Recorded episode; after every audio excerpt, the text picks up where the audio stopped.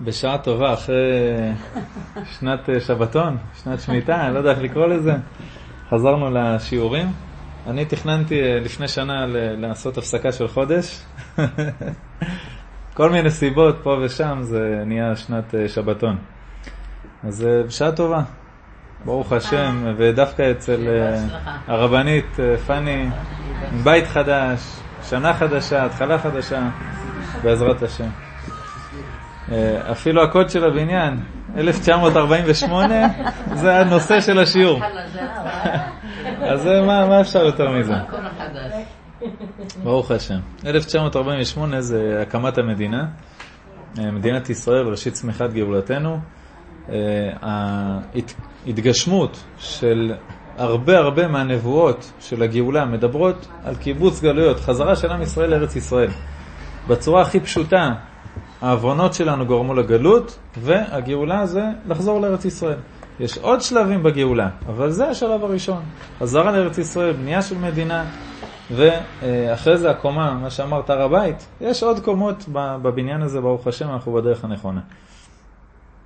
הרבה הרבה לפני שהרצל היה חוזן המדינה, חוזן המדינה וחיים ויצמן, הנשיא הראשון, נולדו, חלם הרב הקדוש, הרב יהודה ביבאס, על מדינת ישראל, ופעל להגשים את החלום הזה. הדירו אותו מהספרי היסטוריה, מהתודעה הלאומית, מכל מקום אפשרי. אבל הוא כמעט הראשון, עוד מעט נראה ממי הוא הושפע, אבל הוא כמעט הראשון שדיבר על מדינה.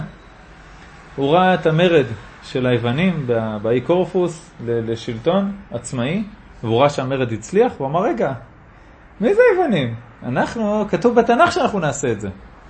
שמאלה, ימינה, קדימה, אחורה, איך, אפשר להתווכח. אבל אנחנו אמורים לחזור לארץ ישראל. היוונים סתם מתעקשים וקיבלו. ליוונים גם אין את הסמך מהם, את הסתרה אחר שמפריעה. אבל זהו, קיבל עידוד והתחיל, רגע, גם אנחנו רוצים מדינה. אנחנו אמורים לחזור לארץ ישראל. רבי חיים ויטל כותב, בהקדמה לעץ חיים, שהשבועה, שהקדוש ברוך הוא השביע את עם ישראל שלא יעלו בחומה, זאת אומרת שלא יעלו בכוח בלי רישיון האומות, הייתה בכל האלף שנים של אלף החמישי. שהאלף החמישי כנגד ספירת ההוד, כל היום דבה, הודי נהפך עליי למשחית. זה האלף של הגלות. אבל סוף אלף חמישי אמורים לחזור לארץ ישראל. סוף אלף חמישי היה לפני שבע מאות ושבעים שנה. זאת אומרת, בנינו את המדינה לפני כמעט שבעים שנה, אז שבע מאות שנה אנחנו באיחור. בסדר? אני בדרך כלל מאחר לשיעור, למרות שלה מוכנה בזמן, לוקח לי עשרים דקות לאחר לשיעור. זה איחור של שבע מאות שנה, וזה לא נתפס. למה זה לא נתפס? כי כשאתה מאחר לשיעור, זה לא טוב. אבל כשאתה מאחר להוציא לפועל את כל הייעוד הלאומי שלך, אז uh, הקדוש ברוך הוא מזרז אותך. וכשהקדוש ברוך הוא מזרז אותך, זה לא נעים. גירוש ספרד, מאורעות תרפ"ד, לפני זה מסעות הצלב, כל הדברים האלה, עד שבסוף, עד שעם ישראל לא הבין, גם השואה לצערנו, זה כי אנחנו באיחור של שבע מאות שנה. ולא רק שאנחנו באיחור של שבע מאות שנה, זה גם לא מעניין אותנו, זה לא בלוז, זה לא בתוכניות. אז אה, כשרואים דברים כאלה, כמו הרב ביבאס, מ- מישהו פעם שמע את השם הזה? לא ראש העיר. הרב יהודה אריה לאון ביבאס. אריה לאון? יהודה אריה לאון. אחלה. ביבאס. מי שמע פה על הרצל? הרצל. מי שמע פה על הרב אלקלאי? הרב יהודה אלקלאי? כן. זאת אומרת, יש פה אחת ששמע על הרב אלקלאי, ושתיים ששמעו על הרב ביבאס, ושתיים שמעו על הרב אלקלאי, אבל כולם שמעו על הרצל. אבל עוד לפני שהרצל נולד, הם התחילו לבנות מדינה. הם טענו, אני אחרי זה אקריא את זה במילים שלהם, שעם ישראל צריך לרכוש השכלה כללית, כי לבנות מדינה אתה לא יכול מכספי תרומות, זה לא שייך, שכל אחד יהיה לו עבודה, לעלות לארץ ישראל לקנות קרקעות, להקים צבא, לכבוש את ארץ ישראל מידי הבריטים או מידי הטורקים, כל אחד בא בזמנו, ולהקים פה מדינה חזרה. ואחרי זה גם יהיה בית המקדש, ויש אחרי זה עוד הרבה תוכניות. זה מילים שלהם, לא של הרצל. הרבה הרבה לפני החזון של הרצל. אז הרב ביבאס נולד להורים מרוקאים שהיגרו לג'יברלטר. ההורים שלו היו צאצאים של מגורשי ספרד, זאת אומרת זה היה כבר בגנים שלו שאתה אמור לחטוף מתי שאתה לא עולה לארץ ישראל, וזה היה ב-אלף שבע מאות שמונים ותשע, זאת אומרת מאה וחמישים שנה לפני השואה. הוא כבר התחיל לדבר עם עם ישראל, עבר בכל התפוצות ואמר להם תעלו לארץ ישראל, הגיע הזמן לבנות מדינה. היה רב קהילה, פוסק, פייטן, מקובל וגם דוקטור על הדרך, וידע לדבר באנגלית, איטלקית, צרפתית. לאט לאט, לאט לאט. הוא הראשון, נראה מאיפה הוא הושפע ואחרי זה נעבור על. אמא שלו הייתה הבת של אור החיים הקדוש. טוב, זה כבר התחלה טובה. אור החיים הקדוש, יש הרבה אנשים אומרים שאין לו צאצאים. יש שתי מקומות שכתוב ההפך. קודם כל, הרב ביבאס כתב שהוא נכד של אור החיים הקדוש, שאור החיים הקדוש הייתה בת. לכן, באמת, מי שאומר שלא היה לו זה, נשמח על מקומות שכתוב שלא היה לו בנים. אבל האמת שבנות היו לו, אצל מרוקאים משום מה בעייתי. התיעוד של הבנות קצת בעייתי. דבר שצריך לתקן אותו. אבל הייתה לו בת. עוד מקום שזה כתוב, בהקדמה לספר על הרב גץ, איפה הרבנית אורית? בהקדמה לספר של הרב גץ, כתוב שהוא היה צאצא של אור החיים הקדוש. וגם הרב ישראל אביחי, זה שהחליף אותו בתור רשיות המקובלים בתל, גם העיד שהוא אמר על עצמו שהוא צאצא של אור החיים הקדוש. ובאמת הרב ביבאס מאוד מאוד הושפע מהתורה של אור החיים הקדוש, אחרי זה הושפע ממנו הרב אלקלאי, והרב צוט דבש, הרב דוד בן שמעון, והחברים שלהם והתלמידי ישיבות, כולם קנו אדמות ביפו, שזה היה המקומות הראשונים שהתחילו לקנות אדמות בארץ ישראל, הרבה הרבה לפני פתח תקווה עם המושבות, או כל מיני עלייה ראשונה, מה שכתוב בספרי היסטוריה. הציונים הראשונים שקנו אדמות בארץ ישראל, אה, היו התלמידים של הרבנים האלה שקנו אדמות ביפו. אה, זוכרים את הבלדה? בבוקר לך, בשנת תרלך, ציר הענבים, יצאו מיפו על סוסים, חמשת הרוכבים. ביפו הייתה קהילה יהודית, ספרדית, עתיקה, עשרות שנים לפני פתח תקווה. אבל כל זה נמחק מדפי ההיסטוריה. אני, אני רק בשנים האחרונות שמעתי בכלל את הסיפורים האלה כשנבחנת בבגרות על אנשים שעוד לא נולדו ב, בתקופה הזאת. זה באמת הייתה ראשית הציונות בארץ ישראל, ומה שמדהים זה שהציונים האלה לא דגלו כמו עליות אחרי זה, עליות מארצות אשכנז, עליות של או חרדים או אחרים, להתקיים מכספי החלוקה. שזה תרומות. אמרו, בשום פנים ואופן, לבנות עם, אתה לא בונה מתרומות. צריך לבנות עם, וכלכלה של עם צריכה להיבנות על אנשים שעובדים ומפרנסים. אין שיתנו מעשר לעניים. אבל חס וחלילה לבנות את הגאולה של ארץ ישראל, על סמך זה שיתנו לך כסף היום מאירופה, או לא יתנו. ולשלוח אנשים להתחנן וקבץ נדבות, חס וחלילה. מאיפה הרב ביבאס קיבל את הרעיון שאמורים לחזור לארץ ישראל? הרי אם אנחנו באיחור של שבע מאות שנה, בזמנו זה היה איחור של חמש מאות וחמישים שנה בערך, אז שהוא נולד, נפטר, צריך לשב בדיוק, אבל אתה באיחור, זאת אומרת חמש מאות וחמישים שנה. מאיפה אתה קם פתאום וחושב על ארץ ישראל? אז הוא הסבא שלו זה אור החיים הקדוש. אור החיים הקדוש כותב שהגאולה מגיעה בדרך הטבע. זאת אומרת, אל תחיה בסרט שיבוא נשר, ידפוק לך בחלון, יגיד לך תעלה על הכנף השמאלית, אני מפה עובר לרחמו, לוקח אותו לכנף הימנית, ואנחנו שתים לארץ ישראל על ענני כבוד. הרי זה מה שעם ישראל חיכו עד שהם התפזרו בכבשנים של אושוויץ. אומר אור החיים הקדוש לפני אה, שלוש מאות שנה בערך, על הפסוק דרך כוכב מיעקב וקם שבט בישראל. אומר, מה זה דרך כוכב וקם שבט? אומר, שתי צדדים של הגאולה. על פי דברים בגמרא בסנהדרין שאמרו שאם תהיה הגאולה באמצעות זכות ישראל, זאת אומרת כל עם ישראל יחזור בתשובה, יהיה הדבר מופלא במעלה ויתגלה הגואל ישראל מן השמיים במופת ואות, כמו שכתוב בזוהר הקדוש. עכשיו אתה מסתכל ישראל, עם ישראל חזר בתשובה? לא. אז איזה צורה של גאולה יש? מה שאין כן כשתהיה הגאולה מצד הקץ. זאת אומרת, הגיע הזמן. מתי הגיע הזמן? שבע מאות שנה, לפני שבע מאות שנה. נגמר הזמן של הגלות, הגיע הזמן של הגאולה. עם ישראל חזרו בתשובה? לא. זאת אומרת, לפני שבע מאות שנה, לפני ארבע מאות וחמישים שנה, לפני אור החיים הקדוש, היו אמורים לעלות לארץ ישראל. היו כל מיני התעוררויות שחדלו, ואחרי זה פרעות, ואחרי זה צרות, ו... ואין ישראל, ואם עם ישראל לא ראויים לגאולה מצד הקץ, תהיה הגאולה באופן אחר, ועליה נאמר, הגואל יבוא אני ורוכב על חמור. ועל הגאולה הזאת כתוב, וקם שבט מישראל, פירוש שיקום שבט אחד מישראל, כדרך הקמים בעולם, בדרך הטבע. דר, מה זה דרך הטבע? איך אתה מקים מדינה בדרך הטבע? יש לא מזמן מדינה שקמה איזה אי קטן כזה, אז היא מטבע וכלכלה, בדרך הטבע. אתה תתחיל לאגור אנשים, לאגור סדק של כוחות, תתחיל שכל אחד יתחיל לבנות כלכלה, תכבוש טריטוריה מסוימת, תקים שלטון, זה מה שאנחנו עושים עכשיו. נקים מדינה בדרך הטבע, זה דברים שהאור החיים הקדוש מפורשים. עכשיו, האור החיים הקדוש כותב בהקדמה שלו לתורה, ואמור עליי שערות ימי המונים ולא שבו הרודפים. האור החיים הקדוש, ובאמת כל גדולי ישראל שכתבו פירושים שנשארו לנצח, שחרוטים בלב של עם ישראל, עברו חיים מטורפים, ממש מטורפים. אור החיים הקדוש בעצמו, העלו לו עליו עלילות, הוא היה במשך כמה חודשים בכלא, ורדפו אחריו, והחרימו לו את כל העושר שלו, וניסו להרוג אותו, פה מפורסם עם האריות. וחיים מטורפים, ועד כדי כך שהוא אומר, גלות ישמעאל, הגלות הכי קשה. ודבר על זה מאוד מאוד קשה, וצרה נוגעת בחברתה.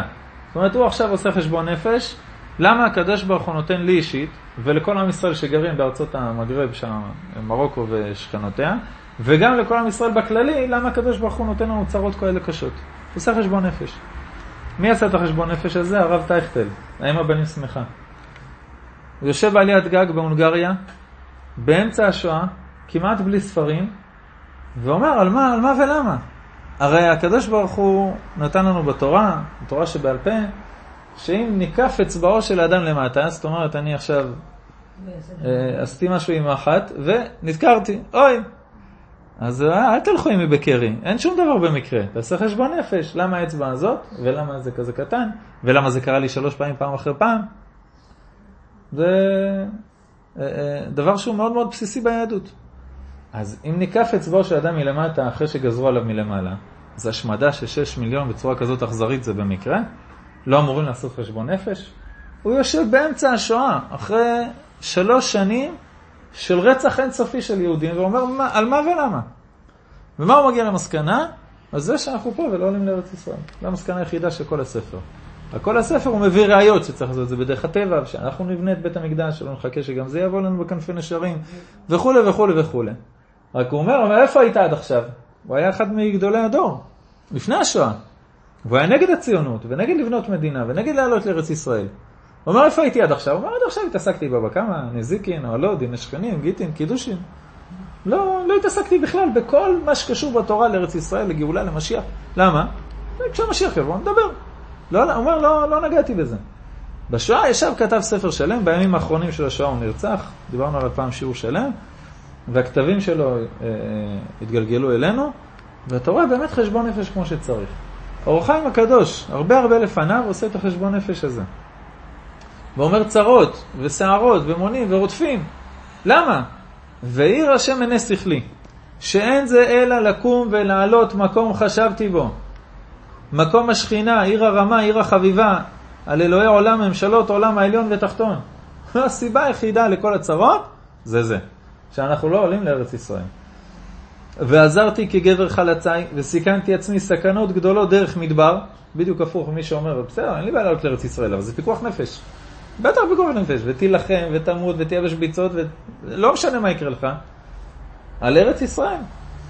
ובאתי בו עד כי הביאני השם פה העיר ליבורנו, לעלות דרך כאן לארץ חפצתי, שזה ארץ ישראל, שם הוא אסף כספים, והשיג תמיכה כלכלית לבנות ישיבה בארץ ישראל, באמת, עלה לארץ ישראל, עד שנפטר, היה בירושלים, הקים ישיבה אחידה, היה מהתלמידים שלו, וכו' וכו'. עכשיו, יש לך פה כלל באור החיים הקדוש, אתה רואה סכנות? תעלה לארץ ישראל.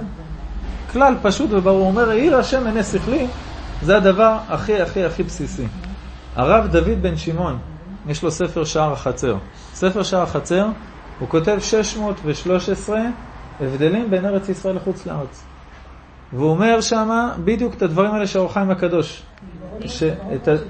את הדברים האלה. כשיש סכנות, תעלה לארץ ישראל. אתה רואה שיש בעיות, נדבר גם על זה. אתה רואה שיש בעיות, תעוף לארץ ישראל. למה? כי אחרי זה יהיה בעיות שלא יהיה מי שיעשה חשבון נפש אחרי הבעיות הבאות. וכותב שם, עיין שם דברי קודשו, ויואב צדיק דרכו, ודי בזה הערה. הוא אומר, תלך בדרך הזאת, לא צריך להוסיף על זה שום מילה. מאיפה הם הביאו את הרעיון הזה? מאיפה אור החיים הקדוש הביא את הרעיון הזה? אומר רבי יהודה הלוי בספר הכוזרי. ספר שלם של אמונה, שהוא מראה שם את הדעות של המוסלמים, את הדעות של הנוצרים, ואז המלך שואל את היהודים, הוא לקח אותם אחרונים, כי הם עם בזוי ושפל שם בגלות, כאילו אותם אחרונים שיש בכם, חוכמת המסכן בזויה, מה יש לי בכלל להתייעץ איתכם? ולכן שהוא ראה שהמוסלמי והנוצרי, שני החכמים שלהם בטטה, קרא ליהודים והוא בהלם, מכל תשובה שהחכם היהודים מביא לו הוא בשוק. בסוף ספר הכוזרי כותב רבי יהודה הלוי, ועל הפסקה הזאת הוא מסר את הנפש. על הפסקה של לעלות לארץ ישראל הוא בעצמו עלה לארץ ישראל. בשער של ירושלים השתחווה, נשק את האדמה ופרס פרש ערבי דרך עליו עם הסוס והרג אותו. הוא נתקנה, זעם על האהבה שלו ל- ל- לאדמה. אני חושב שהוא גם שם לב, כמו הערבים בהר הבית, כשאומרים שאתה מגיע, הם שמים לב שהבנים האמיתיים הגיעו. כן. וזה משגע אותם, הם לא יודעים מה לעשות עם זה. נכון. הם יכולים להמציא כמה שהם רוצים היסטוריה ודברים ונרטיבים ושטויות, אבל ברגע שהילד האמיתי בא, הילד האמיתי בא, בוא תבדוק די אן איי, נגמר הסיפור. והם מבינים שהזמן שלהם קצר. רבי יהודה הלוי עשה את זה, עלה לארץ ישראל, חזר לארץ ישראל בעצם, בזמן שהיינו אמורים לחזור, הוא כבר הלך לשם, הוא היה תלמיד של הריף, ממש אחרי תקופת הגאונים, עלה ופשוט מת, בניסיון להגיע לירושלים. הוא כותב בסוף ספר הכוזרי, גם מי שמעורר בלב בני האדם אהבה למקום הקדוש הזה, ירושלים, בית המקדש, ארץ ישראל, ראוי לשכר בלא ספק, והוא מקרב את בו תקוותנו. זאת אומרת, איך אני מקרב את הגאולה? להעיר את ליבות בני האדם, לאהוב את ארץ ישראל, לעלות לארץ ישראל, למסור את הנפש על ארץ ישראל, לבנות את ארץ ישראל, תעשה כל דבר שקשור לבנייה של האומה בארץ ישראל חזרה. בזמן דוד המלך ושלמה היינו במצב מסוים, הייתה לנו הפסקה מאוד מאוד ארוכה בהיסטוריה, עכשיו אנחנו אמורים להגיע למצב הזה. בית המקדש, מלכות, ממשלה, אור לגויים, זה העבודה שלנו. הוא אומר, אתה צריך להעיר את ליבות בני האדם. זה למה השיעור הזה קשור אלינו. רוב השיעור מדבר על לעלות לארץ ישראל. אנחנו כאן. אנחנו כאן. מה אתה רוצה? הרב, מי שגר פה יכול, יכול ללכת, יכול לעזוב את השיעור באמצע? צריך להעיר את ליבות בני האדם. כל עם ישראל, אני מדבר עלינו, כל כולנו, וגם העם עצמו, כל כל העם, מבין את החשיבות של כל פיסת אדמה בארץ ישראל? עדיין לא. יש עוד המון המון המון עבודה. יהודים צדיקים ורבנים גדולים גרים בחו"ל. איך את מסבירה את חטא מהרגליים? כן, פשט, פשט פסוקים.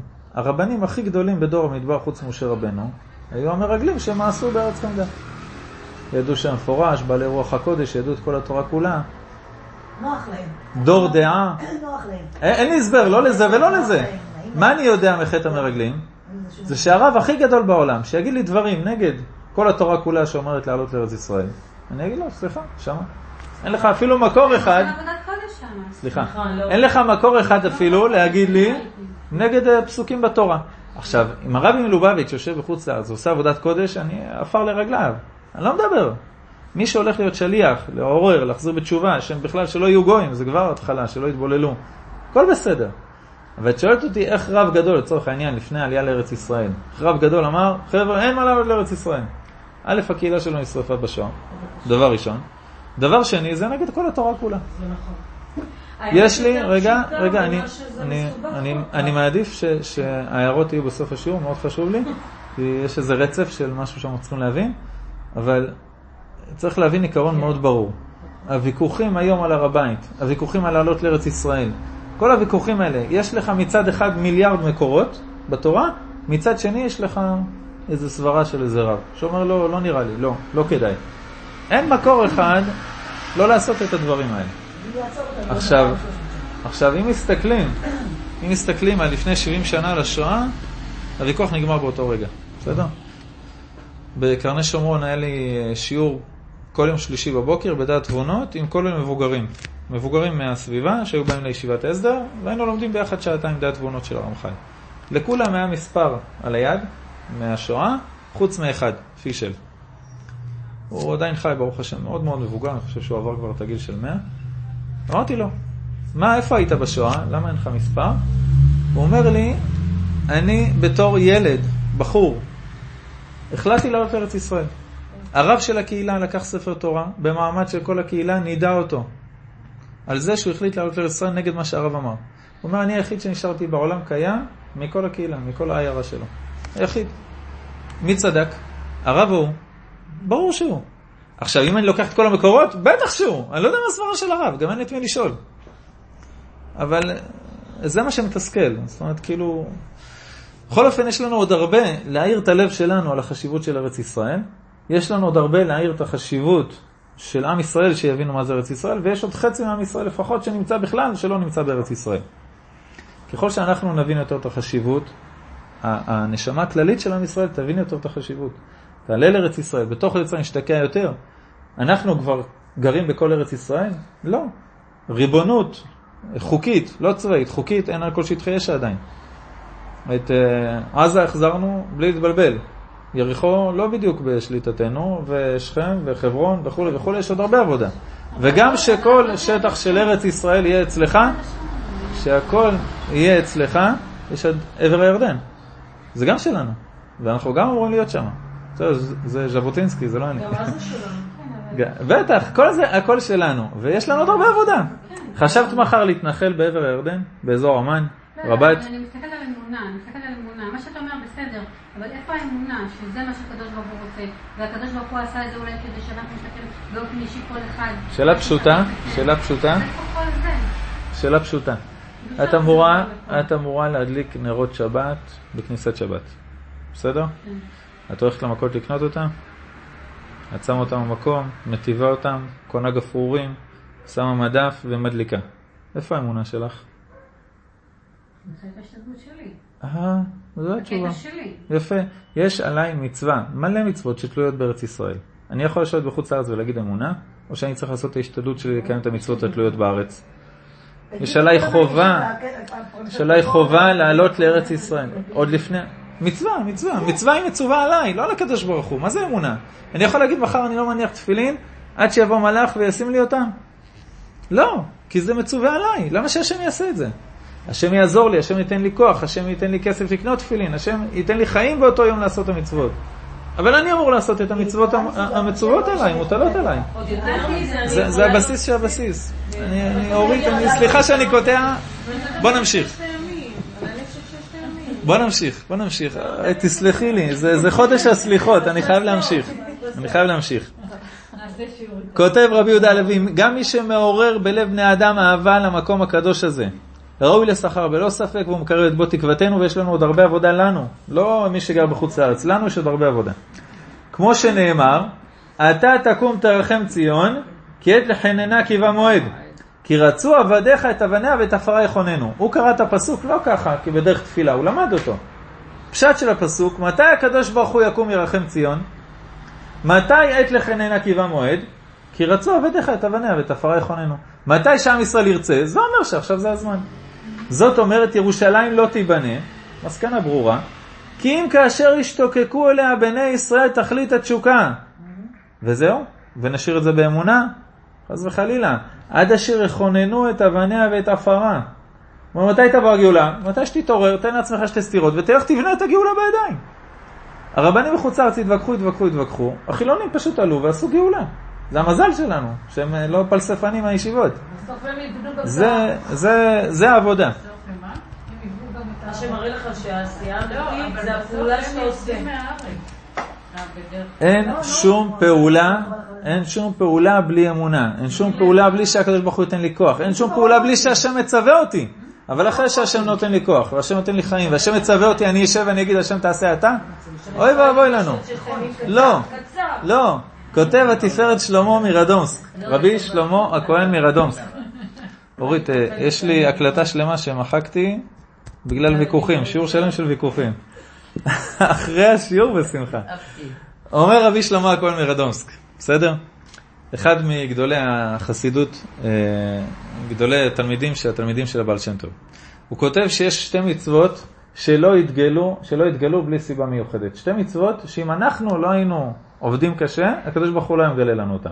אחת זה בנות צלב חד. בנות צלב חד באות ואומרות, אנחנו רוצות נחלה בארץ ישראל. נכון. אבל אין, אין לו בנים. לבת לא ראשת נחלה. אז מה? ואם אין לו בנים, אנחנו נאבד את השורש של הנשמה שלנו של ארץ ישראל, זה יגיע לשבט אחר עם שורש נשמה אחר, לא מוכנות. אותו דבר שכתוב, שלכל יהודי יש אות בספר תורה, כתוב בחז"ל, שלכל יהודי יש ארבע מאות בארץ ישראל. שהנשמה שלו שייכת אליהם. אולי בגלל זה עוברים דירה כל פעם.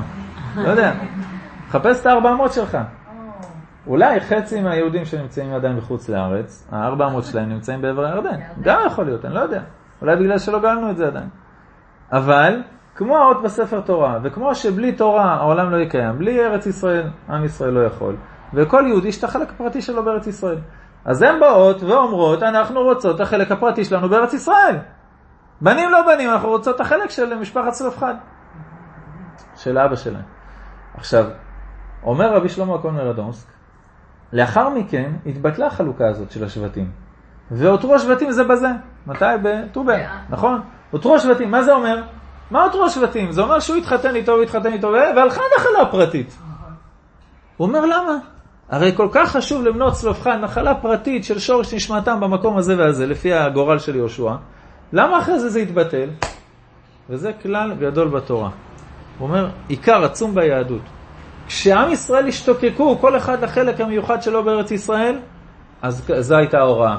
אז גם הקדוש ברוך הוא ציווה, לכל אחד יש חלק מיוחד, שורש נשמתו תלוי בו. כשלעם ישראל כבר לא היה אכפת, אז טוב, אז תתערבבו. זאת אומרת, זה מאוד תלוי בהשתוקקות שלנו לדבר הזה. וזה רבי יהודה הלוי, זה הכוזרי. ההשתוקקות שלך היא זו שתביא לך את המקום הזה. הוא אומר מה המצווה השנייה? פסח שני. וגם פסח שני נולד בגלל ההשתוקקות. כל כך רצו לחגוג פסח וקורבן פסח ולא יכלו. באו עם משה רבנו, שיגעו אותו, אומר להם, לא יודע, נשאל את הקדוש ברוך הוא. ונולדה עוד מצווה, פסח שני. בגלל ההשתוקקות שלהם. זה, זה, זה הנקודה של רבי יהודה הלוי, זה הנקודה של אור החיים הקדוש, זה הנקודה אחרי זה של הרב ביבאס והרב אלקלאי.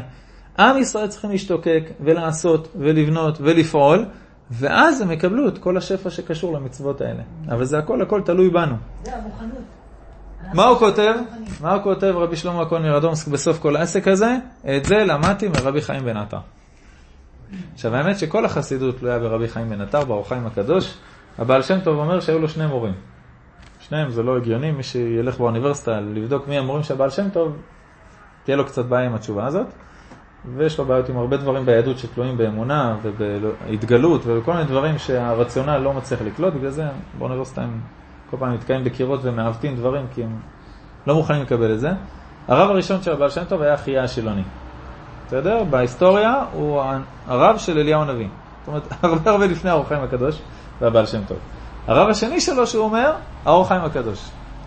אז את האור החיים הקדוש הוא לא פגש מעולם. כשהוא ניסה לעלות לארץ ישראל, העולם התהפך עליו כדי שלא הצליחו להיפגש עם האור החיים הקדוש, הוא מעולם לא פגש אותו. הוא אומר, שניהם המורים שלי. זה כנראה שמדובר פה על מורים רוחניים ולא בגשמיות. אבל כל השורשים של החסידות יונקים משם. אנחנו לומדים לפני מנחת האור החיים הקדוש בשבת, המון המון המון שורשים של החסידות, כל מה שלוחם הקדוש אומר, רגע, זה כתוב בחסידות. החסידות הייתה הרבה אחריו והנקה ממנו. הבעל שם טוב, האור החיים הקדוש. ובזכות שהבעל שם טוב, זה, זה משהו מדהים. האור החיים הקדוש לא כל כך מפורסם. וכל שתי שניות בערך יוצאת מהדורה של האור החיים הקדוש בעולם, אז זה לא בגלל המרוקאים, זה בגלל החסידים. כשהבעל שם טוב פרסם את האור החיים הקדוש, אז הם התחרפנו. מרגיע להילולה של האור החיים הקדוש בהר הזיתים, הכל שחור. זה מרוקאי אחד לרפואה, זה... לא מוצא, פה ושם, זה, זה מדהים, זה בזכותם, אבל זה באמת השורשים. אבא שלי לימד בקרני שומרון, כשאני בערך נולדתי, הייתי בן שנתיים שלוש, לימד שם שיעור אור החיים הקדוש.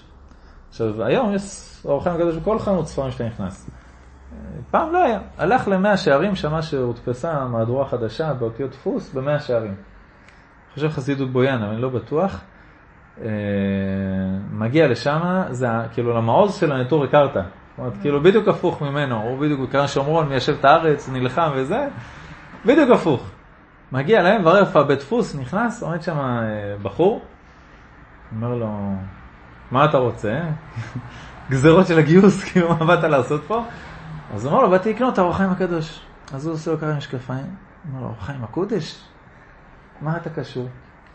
כאילו אמרת זה ביידיש, מה איך חייך? הוא אומר, אתה לומד את האור החיים הקדוש? הוא אומר, כן, לומדים את האור החיים הקדוש. הוא כולו התלהב, אמר לו, חכה רגע, עולה למעלה, יורד עם אבא שלו, בן תשעים.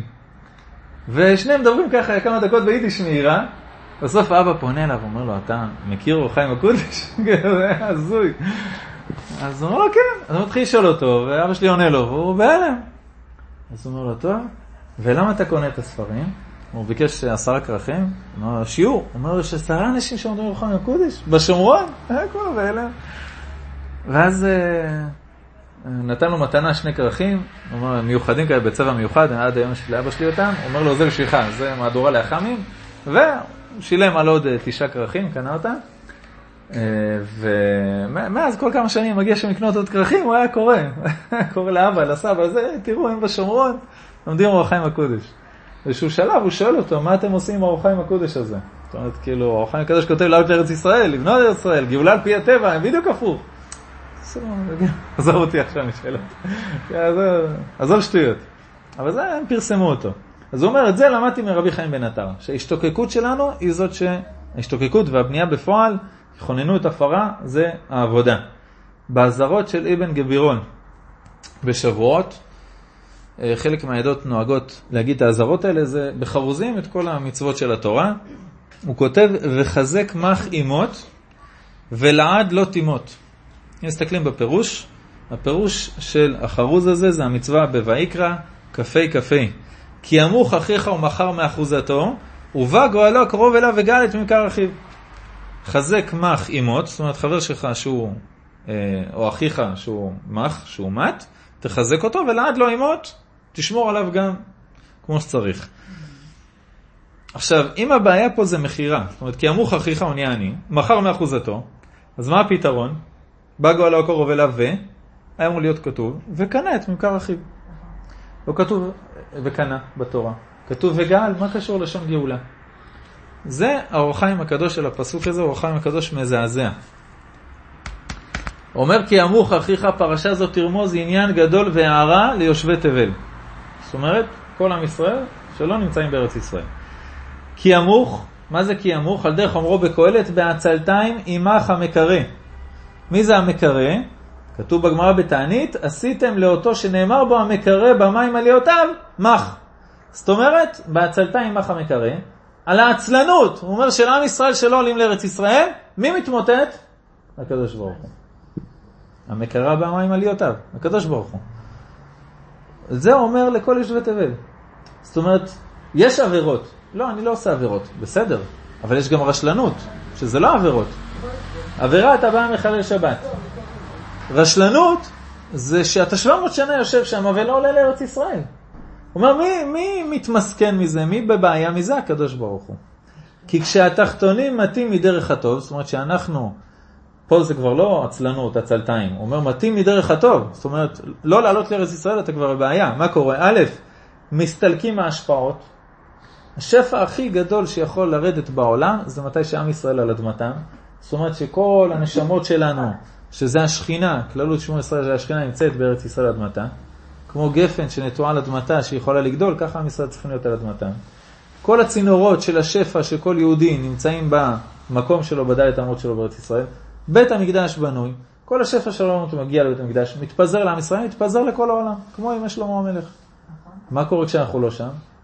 הכל שבור, הצינורות זרוקים, הכל נוזל לקליפות, ואתה צריך להתחיל לשומרר מהקליפות, קצת ניצוצות בשביל להתקיים בכלל. נדבר על כל העולם, לא רק עלינו. כל הצרות שיש בעולם תלויות בעם ישראל, ארץ ישראל ובית המקדש. זה כלל שהוא... כל מקום בערך, כל מקום בערך ביהדות, אתה מגיע למקום הזה. הכל תלוי. הוא אומר, כשהתחתונים מתאים דרך הטוב, מסתלקים מההשפעות, ומתמסכן עמוד הקדושה. זאת אומרת, הכל הקדושה והשפע שיורד לעולם, מתמסכן, יהיה מסכן, כן? כמו אני, אני ומסכן. זאת אומרת, הקדוש ברוך הוא משפיע כל רגע שפע, שבעולם כולו לא יהיה בן אדם אחד שימות, בילה מוות לנצח, לא יהיה חולים, לא יהיה עניות, לא יהיה צרות, לא יהיה רשעה. כל זה הקדוש ברוך הוא כבר משפיע כל רגע. מה, איפה הבעיה? באינסטלציה, הצינורות. הכל שבור, מרוסק וחתוך ואטום. כל צינור עם הבעיה שלו. לכן העולם נראה ככה. במי זה תלוי? בנו, בנו, נקודה. כי העיקר תלוי בתחתונים. זה מילים של אור החיים הקדוש בויקרא כ"ה כ"ה, והוא ממשיך ואומר, ומחר מאחוזתו. זאת אומרת, כי מח אחיך זה הקדוש ברוך הוא שהוא מח, למה? כי עם ישראל לא עולים לארץ ישראל. ומחר מאחוזתו, אומר על המשכן, משכן העדות, שהוא אחוזתו. איפה הוא גר? אחוזה? בית המקדש, שבו ישרה שכינתו. ובעוונותינו נמכר הבית ביד האומות. והודיע הכתוב, כי גאולתו היא ביד הצדיק, אשר יקרוב להשם על דרך אומרו בקרובה יקדש. הוא יגאל ממכר אחיו. כי האדון ברוך הוא יקרא לצדיקים אך, כביכול דכתיב למען אחי ורעי. מי זה הצדיקים? אנחנו אלה שנאחזים פה. שתיכן צודקות. את לא צודקת. חס וחלילה, בנושא הזה. למה את לא צודקת? כי כשאני קורא את אור החיים הקדוש ואני חסיד בויין, אז הוא אומר, גאולתו היא ביד הצדיק. זאת אומרת, העבודה היא של הצדיק, ללכת לעשות העבודה. כשאני קורא את הזוהר הקדוש, למי הזוהר הקדוש קורא צדיק? כל מי שגר בארץ ישראל. כל מי שגר בארץ ישראל, זוהר מפורש. אז זאת לא טועה. הזוהר הקדוש כותב, כל מי שגר בארץ ישראל נקרא צדיק. שאם לא היה צדיק, שאם לא היה צדיק מה קורה? הארץ הייתה מקיאה אותו. הוא היה מקבל מלגה מחברת אפל או גוגל או מישהו, מלגת מחקר בבוסטון ויוצא. בסדר? אין לי שום דבר נגד מי שמקבל מלגה. אני סתם נותן דוגמה, בסדר? לא כל מי, עושה פה תרגיל פסיכומטרי, לא כל מי שגר בחוץ לארץ הוא רשע. הוא חוטא, אבל הוא לא רשע. אבל כן, כל מי שגר בארץ ישראל נקרא צדיק. בסדר? זה, זה הזוהר הקדוש מפורש. אמרתי את זה לאחד מהמוכרים ב... במחסני השוק. בסדר? אמרתי לו צדיק. הוא אומר, לא צדיק, מה אתה בכלל מכיר אותי? אמרתי לו, אתה חולק רבי שם ברוך חיים, שהוא מרוקאי. כאילו פה נגמר הוויכוח, לא, לא חולק עליו. אז אתה צדיק, מה לעשות? אתה יכול להיות צדיק אקסטרה, זה תלוי בעבודה שלך, אבל הבסיס צדיק אתה נקרא, בסדר? והגאולה תהיה בעיר ליבות בני אדם. אומר אור החיים הקדוש, איך מביאים את הגאולה? לא מחכים מנשר בחלון, בעיר ליבות בני אדם. ויאמר להם, הטוב לכם כי תשבו חוץ גולים מעל שולחן אביכם. ומה יערב לכם החיים בעולם זולת החברה העליונה אשר הייתם סמוכים סביב שולחן אביכם, אלוקי העולם ברוך הוא לעד. וימיס בעיניו תאוות הנדמים, ויעירם בחשק הרוחני, וגם נרגש לבעל נפש כל חי אשר יטיבו מעשיהם, ובעצם יעלו לארץ ישראל. הרי בזה הוא פתח. מה אנחנו עושים בחוץ? הוא אומר, תעבור בן אדם בן אדם, תגיד לו, תעזוב את התאוות של השקר של ממון. הרי למה בן אדם בחוץ לארץ ולא עולה? כל מי שאני דיברתי איתו, יש לי משכורת, איפה אני אמצא עבודה? אמרתי, מי ששליח, הכל, הכל דבש. לא אומר נגד אף אחד. אני אומר, בן אדם גר בארץ ישראל, בחוץ לארץ. מה הדבר ראשון שהוא אומר לך? אבל יש לי פה משכורת טובה, יש לי בית, יש לי זה. זה בערך התשובה. אז הוא אומר, אור החיים הקדוש, זה עבודה, להמאיס בעיניו את השטויות האלה. ויעירם בחשק הרוחני. עד אשר יטיבו מעשיהם, ובזה יגאל השם עם קרו. זאת אומרת, הוא מביא את הרעיון של הכוזרי מילה במילה. לעורר בני אדם, לעלות לארץ ישראל, ובתוך ארץ ישראל לבנות אותה כמה שיותר. זה מילה במילה. זאת אומרת שאם אין צרות, אם אין לבן אדם צרות, אז מה אתה עושה? מה יערב לכם החיים בעולם זולת החברה העליונה? וימיס בעיניו תאוות הנדמים. וישכנע אותו לחזור קרוב לשולחן של הקדוש ברוך הוא. אם יש צרות, אז הוא כבר אמר לנו בהקדמה. נכון? יש צרות, תעוף לארץ ישראל, כי זה הזרה לפני האחרונה. הזרה האחרונה אתה כבר תהיה בבעיה. מסיים אור החיים הקדוש, ופה אבא שלי תמיד אומר בשיעורים של אור החיים הקדוש, שאור החיים הקדוש הוא מרוקאי. אין לו פוליטיקלי קורקט, הוא לא, בטח שהוא מרוקאי. הוא אומר, אבל הוא מרוקאי גם במהות, באישיות. אין לו פוליטיקלי קורקט, זאת אומרת, הוא לא יגיד לך כדאי ועדיף ואולי, אם הוא חושב על משהו ומישהו לא עושה את זה, הוא מקלל אותו. בסדר? הוא כותב, הוא כותב, יש לי בבית את המקור. אומר, מי שיענה לי, לא על פי סברות, הוא אומר, זה כללה שהוא ימוד ומאב יתבקרו, הוא אומר, אתה יכול להתווכח איתי, אבל תביא סברות וראיות, לא מבלבולי מוח. בסדר? זה אור החיים הקדוש. וכשהוא נפגש באיזה רשע, הוא נכנס בו בלי ברקסים. על בלעם, שמונים פעם הוא מקלל אותו, בפירוש של התורה. כאילו לא רואה בעיניים. ופה הוא מסיים, כאילו, אל תחשוב שזה איזה וורט. כדאי לעלות לארץ ישראל, אבל גם כדאי לעבוד על, על התפילין שלך שיהיו קשרות. לא. על זה עתידים לתת את הדין כל אדוני הארץ, גדולי ישראל, ומהם יבקש השם אלבון הבית העלוב. הוא אומר, תדע לך שהקדוש ברוך הוא ייכנס בלי ברקסים. הוא אומר, מזל שלנו. אדוני, אדוני הארץ, גדולי ישראל. זה לא הצדיקים. הצדיקים זה עבודה שלנו. אדוני הארץ, גדולי ישראל, יש להם בעיה עם אור החיים הקדוש עכשיו. אם הם לא עובדים לבנות את ארץ ישראל או לשכנע את עם ישראל לעלות לפה. אחת מהמדינות באירופה, אני לא אגיד איזה, שלא תיקחו את זה אישית על הרב הזה, הרב הראשי של אחת המדינות באירופה, שיש שם כמה פיגועים בזמן האחרון. הוא עובר בית כנסת, בית כנסת, ובאמצעי התקשורת, ומסביר להם, אפילו שיש פיגועים, אין לכם מה לעשות בארץ ישראל, טוב לנו פה, והממשלה טובה לנו, והם ישמרו עלינו. לא משנה מי זה. איך, איך, ריבונו של עולם, איך, איך אתה יכול לדבר? בלי אור החיים הקדוש. רק עם חומש, עם חטא המרגלים. לא בשר, איך, איך בשואה לא ראו את זה. אתה לא יכול להאשים אותם כשהם לא... יושבים על ציר הבשר ומדושני עונג. זה לא עוד וורט, בסדר? זה עזרה רצינית מאוד. והדבר השני שלומדים מהקטע הזה, מהאור החיים הקדוש הזה, זה שהוא אומר שזה שעם ישראל. זה שינוי תפיסה. זה שעם ישראל יושב בגלות אלף שש מאות שנה, בזמן אור החיים הקדוש עוד לא נבנתה המדינה. הוא אומר, זה שאנחנו בגלות כבר אלף שש מאות שנה, זה לא עונש, זה חטא. העונש נגמר לפני שבע מאות שנה. כל שנייה שאתה פה מאז שנגמר הזמן, זה עבירה. למה זה עבירה? כי נגיד שאבא שלך זורק אותך מהבית. הוא אומר לך, יושב פה מדרגות, איך האמא הייתה אומרת לנו? צא החוצה, תחכה לאבא שיחזור, תחכה בחוץ. זה היה סוף העולם. אז עכשיו נגיד אבא חוזר. נגמר העונש. תחזור? לא רוצה. מה, מה ההורים מרגישים? לבית הזה אני לא חוזר. זה מה שהם ישראל עשו. שבע מאות שנה. שם ירחם. אחרי זה אתה בא, למה השם עשה שואה? לא יודע למה השם עשה שואה. ולמה פרעות, ולמה גזרות, ולמה תחבטת, ולמה כל הפוגרומים, ולמה גירוש ספרד. כל נקודה שהיה לך חלון לעלות לישראל ולא ניצלת אותה, האמא בן ישמחה כותב את זה. בימי עזרא, הוא שלח איגרות, ואמר להם, תעלו לארץ ישראל. אחד המקומות שהוא שלח את האיגרות היה האזור של ורמייזה. אומר רבי ישמחה בשם המקובלים, כל הצרות שיש בארצות אשכנז באזורים האלה, ואומר גם אתה בימינו בזמן השואה, זה על זה שלא הסכימו לעלות עם עזרא לארץ ישראל. אחרי כמה? אחרי שבעים שנה, לא אחרי אלפיים שנה. אחרי שבעים שנה כבר, מי עלה איתו דל הטעם. כל מי שהיה לו משכורת, משרה, ישיבה, תלמוד תורה, הקהילה, נשאר בחוץ לארץ. לא מוכן לעזוב. מה הם עונים לו באגרות?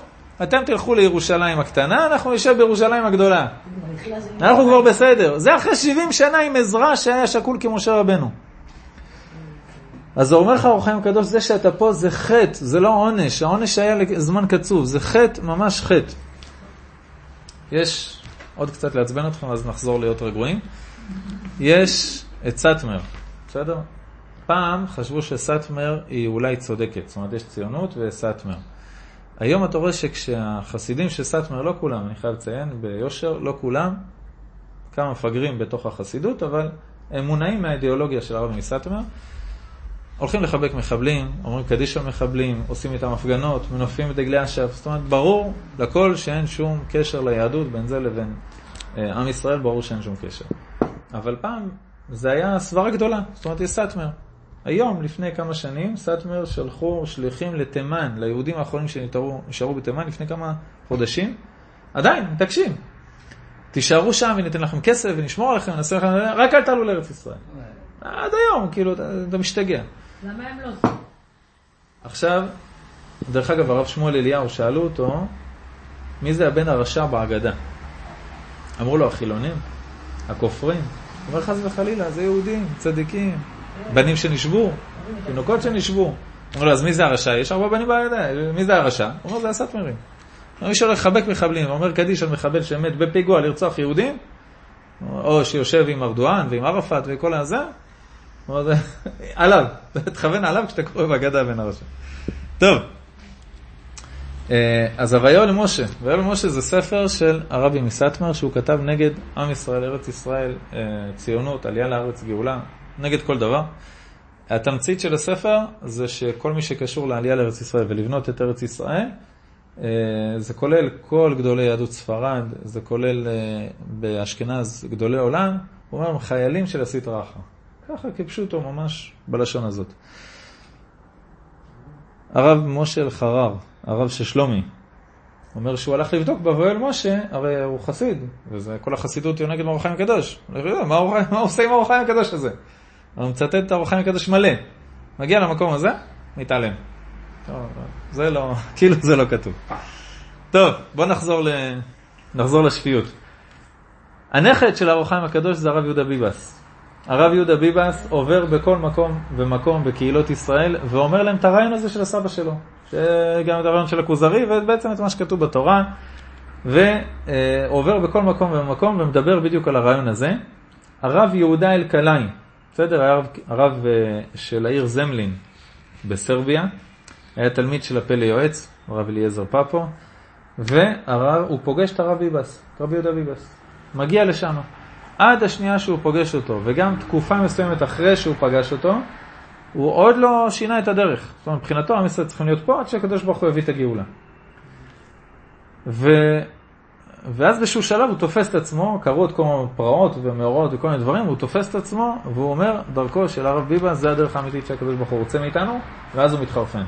מאותו רגע הוא נהיה אבי אבות הציונות. ממש, מתחיל לעבור כל הקהילות, ומכין תוכניות, ועולה ארץ ישראל, וכותב ספרים, ו... זה הרב אלקלאי עוד קצת מוכר בחוגים הציוניים, הרב ביבאס כמעט ואף אחד לא מכיר אותו, והרב חיים הקדוש, ציונות, בכלל אף אחד לא, לא חיבר.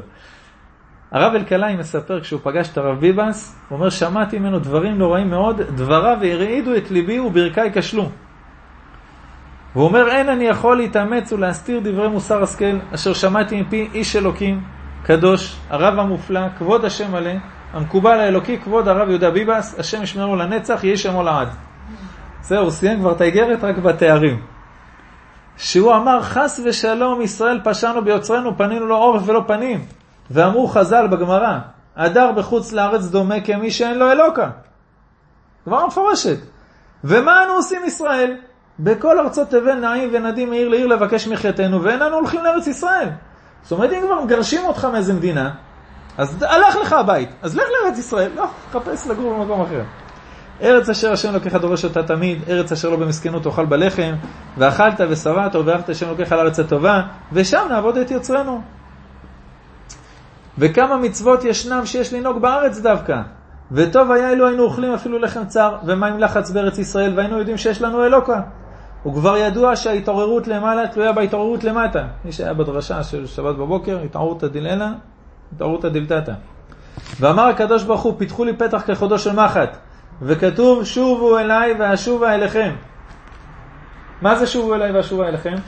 מי יכול להגיד לי את הפירוש של הפסוק, שהיה לי זמן לשתות? שובו אליי, תעשו משהו, תשתתפו לפעול, ואז אני אשוב אליכם, אני אוריד את מה שצריך לעשות, אני אמשיך. אני אשאל את זה בצורה אחרת. אל תרסי לי את השיעור. ארץ ישראל כבר עזור אליו, עכשיו בית המקדש. שובו אליי ואשובה אליכם, אני אשאל את זה בצורה אחרת. אנחנו עכשיו בחודש הקרוב הולכים לשמוע המון שיעורים של התדברות, המון המון המון רבנים שמדברים על חזרה בתשובה. מה הפירוש של הפסוק שובו אליי ואשובה אליכם? תחזרו בתשובה, נכון? הוא אומר, אני שמעתי מהרב ביבאס, שהאמת שראינו את המקור שלו באור החיים הקדוש, ובכוזרי, ובכל התורה כולה בערך. מה זה שובו אליי ואשובה אליכם? כשישובו ישראל לארץ ישראל, הקדוש ברוך הוא ישיב שכינתו לציון. מה זה חזרה בתשובה? קודם כל, אם אתה גר בחוץ לארץ, תחזור לארץ ישראל. ואם אתה גר בארץ ישראל, תעשה חשבון נפש כל חודש אלול.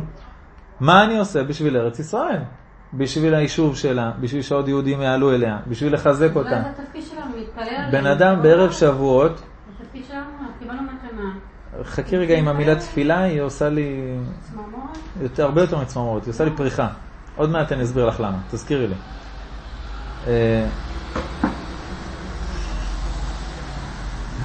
בערב שבועות, אחרי השיעור, אצל מי עברת בערב שבועות? חלה? נכון? בלילה של שבועות, שהזמינו לנו שוטר? לא, אצל הבלנית, כן. אחרי זה עברתי איזה בית כנסת אחר, לא משנה איפה. יושב שם בחור מבוגר, שאומר לי, הרב, אני עשרים וחמש שנה הייתי נגד בקבע בצה"ל, ופשוט בזבזתי את הזמן. חבל שלא ישבתי למדתי תורה, או ש... אמרתי לו, מה, מה עשית עשרים וחמש שנה? אמר, בניתי נגמשים, תכנתי דברים, וזה. אמרתי לו, זה אתה קורא בזבוז זמן? זה, זה, זה, כל, זה החזרה בתשובה של אלול. לבנות את ארץ ישראל. בן אדם הולך לעבודה, מתקן רמזור בארץ ישראל. הוא, לצערי, לא מבין מה הוא עושה, אז הוא אומר, אני הולך לעבודה. זה הרמזור פה, או רמזור באורלנדו, מבחינתי זה אותו דבר. אבל אם אתה מסתכל בשמיים, מה הבן אדם הזה עשה באותו יום? בסדר? כתוב על עומרי, שהוא בנה עיר לעבודה זרה. בנה עיר לעבודה זרה, בישראל. איזה עיר הוא בנה? שומרון. מה הוא בנה את שומרון? שומרון זה גמטריה ירושלים. לא רצה שיעלו ליהודה, רצה שישארו ממלכת ישראל. בנה עיר כמו ירושלים, בואו תעלו לרגל לפה, שם הגלים, שם הכל, מבחינתנו אין לכם מה לעשות ביהודה ובבית המקדש. שם גם שומרים, אחרי זה, ירובעם שם שומרים שלא יעלו. בנה עיר לעבודה זרה. אומרים המקובלים, המדרש כותב, בזכות שבנה עיר בארץ ישראל, זכה לשלוש דורות של מלוכה מזרעו. זה חז"ל. שלוש דורות שאחריו שימלכו, בגלל שבנה עיר בארץ ישראל. אומרים המקובלים, מובא בהם רבי שמחה, הוא בנה עיר לעבודה זרה.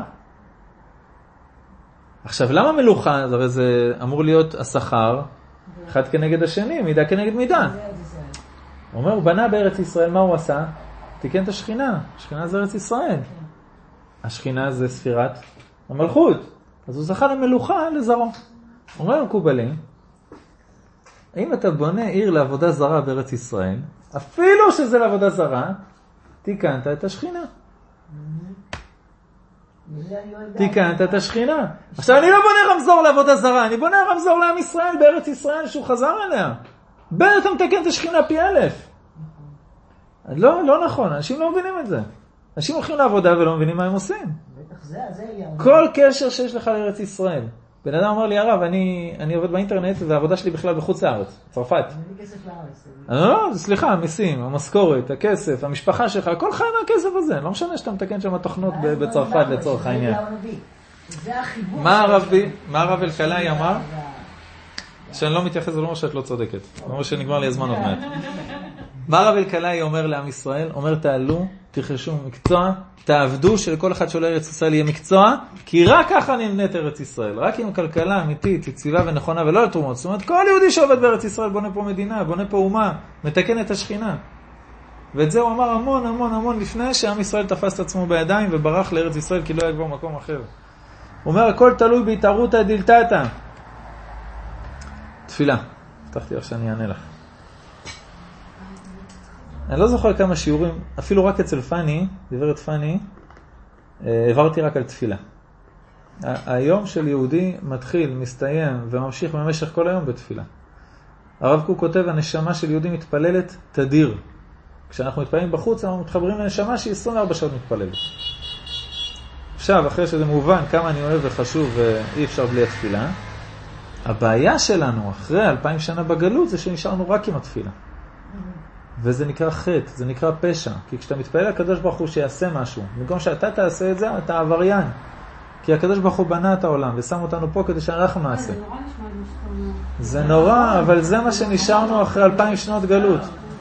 אני אתן לך דוגמה כדי שתסכימי איתי. נחזור לנרות שבת. למה בנרות שבת? למה בנרות שבת את לא מתפללת שידלקו? למה את מדליקה אותם? למה את לא מתפללת שהנרות שבת ידלקו כל ערב שבת? בסדר, זה הבנתי שבן אדם צריך לעשות השתדלות, אבל עדיין יש דברים שקצרה ידים לעשות, אז אני מתפללת. אז אני לא מסכים איתך, את אמורה להתפלל גם לפני שקצרה ידך. אני עושה תמיד את זה לפני וגם אחרי. וזה לא סותר את ההשתדלות. נכון, זה מה שענית לי? כן, אבל מה שאני מבינה ממך שצריך לעשות המון כדי להביא את כולם מהארץ, ומחוץ לארץ.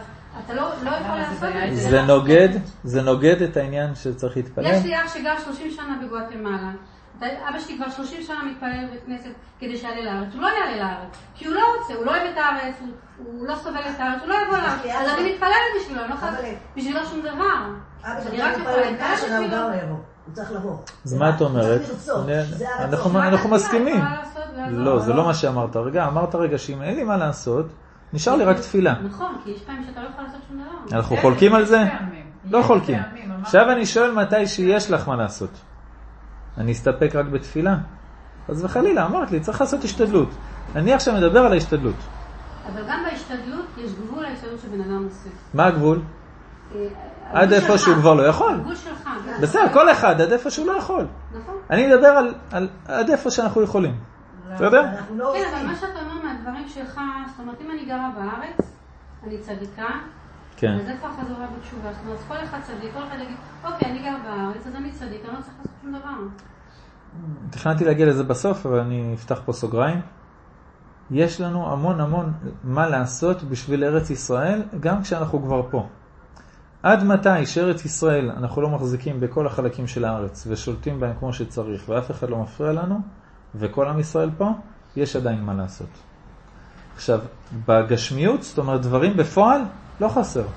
הרב אלקלאי והרב ביבאס וזה, עזבו את הקהילה שלהם, עזבו את המשפחה שלהם, הרמב"ן עזב את המשפחה שלו, כולם הסתובבו בכל קצוות העולם ודיברו עם אנשים. אני לא רוצה שתטוסי לחוץ לארץ לעשות שליחות, אבל לא חסר מה לעשות פה בארץ ישראל. מהפגנות, מתודעת קהל, מתקשורת, מלעשות דברים בפועל. אז אני לא אומר עכשיו שתרוצי לממשלה. מה? בעבודה.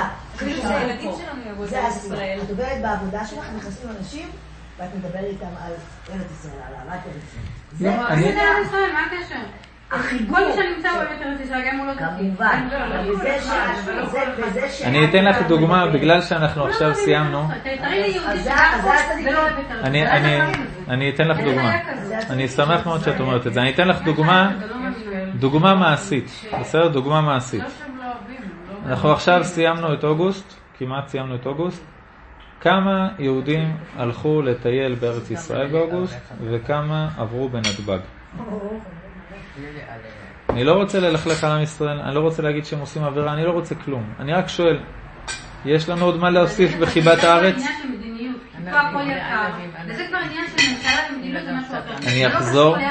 אני אחזור כמה שורות אחורה, בסדר? טוב היה אילו היינו אוכלים אפילו לחם צר ומים לחץ בארץ ישראל, והיינו יודעים שיש לנו אלוקה. לא, לא, אמרת על המצב של עם ישראל. שאלת עוד מה יש עוד להוסיף. אמרתי סתם דוגמה קטנה. חסר איפה לטייל בארץ ישראל? אני בעניין הזה מסכימה לך לגמרי. דיברתי, רגע, רגע, אני לא רוצה שזה יהפך לפאנל. בסוף השיעור כן. אבל מאוד חשוב להגיד את זה. דיברתי עם מישהו בחנוכת בית השבוע, בשעלבים. אבא שלו, דיברתי עם אבא שלה, הבחור שעשה חנוכת בית, אבא שלו מדריך טיולים. ועכשיו הוא סיים קורס שמדריכי טיולים בארץ ישראל. בסדר, שאלתי אם מוכר אותך, אמרו לו, לא, חוץ לארץ ואנחנו לא באותה מחלקה. הוא מדריך טיולים בארץ ישראל, הוא כבר שנתיים מטייל כל מקום ומקום חדש, במסגרת הקורס. בסדר? לא חסר מה לטייל בארץ. את מסכימה איתי שיש עוד מה לעבוד בעם ישראל על החיבה לארץ? אז סגרנו את הוויכוח, בוא נמשיך. אבל אתה יודע מה? אני אספר לך מה שלי קרה. אני, זה קרה לי בגלל שנסעתי לחול. נסעתי לחוץ לארץ, למרכז אמריקה, ומאז אני לא אוהבת את חול. ושם חזרתי בתשובה ובאתי לכאן. אני כבר שבע שנים לא נסעתי לחול. ברוך השם, את מסכימה איתי אבל, שהמסקנה המעשית, איך לחבב את ארץ ישראל, זה לא ישלוח אנשים לחוץ לארץ כדי שיגיעו שם המסקנה. אבל זה קורה בחול, מה לעשות? בסדר, אני אומר, אני אומר, מה מוטל עלינו? זה הקדוש ברוך הוא זיכה אותך. אני שואל מה אנחנו צריכים לעשות. שכל אחד יאהיב את ארץ ישראל בדרך שלו, אני מסכים. בוא נמשיך. אומרת הגמרא, קלו כל הקיצים ואין הדבר תלוי אלא בתשובה. אומרת התשובה הזאת, אלף שבע מאות ושבעים שנה לא עשינו עדיין. בסדר? מה עלינו לעשות עכשיו? אלא שיבת ישראל לארצם. אומר הקדוש ברוך הוא, שוב אליי ושוב אליכם כשיתאמצו ישראל לעלות ירושלימה. גם אם הם בצרה. ונראה שנחשפה נפשנו לחסות בצל שכינתנו, מיד הקדוש ברוך הוא מעורר רחמיו ויגאל גאולתנו במהרה בימינו אמן. ואומר זה הרב ביבאס מאה וחמישים שנה לפני השואה. אם אני אומר לך עכשיו שיש פה בדירה על יד מישהו שהוא עכשיו צריך שיצילו את החיים שלו, מה את עושה בשביל זה? אני אומר לך, לך תתקשרי למד"א. גם אם צריך לקום מהכיסא בשביל זה? גם אם צריך לתרוח טיפה? גם אם צריך להוציא על זה אלף שקל? גם אם צריך להרים טלפון בשבת? את מצילה את החיים שלו, נכון? כן. אם מישהו היה מקשיב לרב ביבאס, היה נחסך חיים של שש מיליון יהודים, כמעט שבע מיליון לפי המספרים העדכניים. וזה רק בשואה, לא כל הפוגרומים בין השואה לבין התקופה שלו. עוד מעט נראה חכמי ירושלים ענו לו, זרקו אותו לפח. ולא רק לו, הרב אלקלאי ולהרצל. ארבע שנים לפני השואה. ארבע שנים לפני השואה, אני לא אומר את השם שלו, למרות שיש לי השערה, אבל רשום לי במחשב, ביום העצמאות דיברנו על זה. אחד מהאנשים שעבדו על הציונות עומד בבית כנסת בוורשה ואומר להם, לא תעלו לארץ ישראל, ישמידו אתכם. ארבע שנים לפני השואה. הרב קוק ארבע שנים לפני השואה בנאום בחורבן אמר אותה מילה במילה. החפץ חיים חמש שנים לפני השואה אמר מילה במילה. הרב אשלג הסתובב בכל, הרצ... בכל הקהילות בחוץ לארץ ואמר, או שתעלו לארץ או שתלמדו זוהר כדי שיגן עליכם, כי הולך להיות פה בעיה מאוד קשה. גם היום אתה יכול להגיד. אם אנחנו לא נחזיר את בית המקדש, גם אנחנו בבעיה מאוד קשה. זה גם יהיה בהמשך השיעור. בוא נמשיך. בסדר? לא, אבל אומרים שאתה הייתה קשור בתורה, אז זה משהו שחיה צריך לקרות. מה? אתה מתתכן היום. אני סוף סוף שתפתי. אני צריך לעשות יוגה בשביל לענות לך. בוקר. אני לא, אני לא, אני אישית יכולה להגיד שאני קוראה את ה... בוא נעצור פה רגע. בוא נעצור פה. בסדר, בוא נדבר. בלי קשר לעם ישראל, ארץ ישראל והשואה, על המשפט שאמרת עכשיו. לא, לא, לא, לא. בוא נדבר רגע. היא אמרה שהשואה הייתה אמורה לקרות, בכל מקרה. לא, כי ככה הבנתי שכתוב בתורה, שכתוב על השואה, כתוב על כל המלחמות. בגלל שאני יודע שאת אומרת את זה באמת בלב שלם, אני אענה לך בעדינות.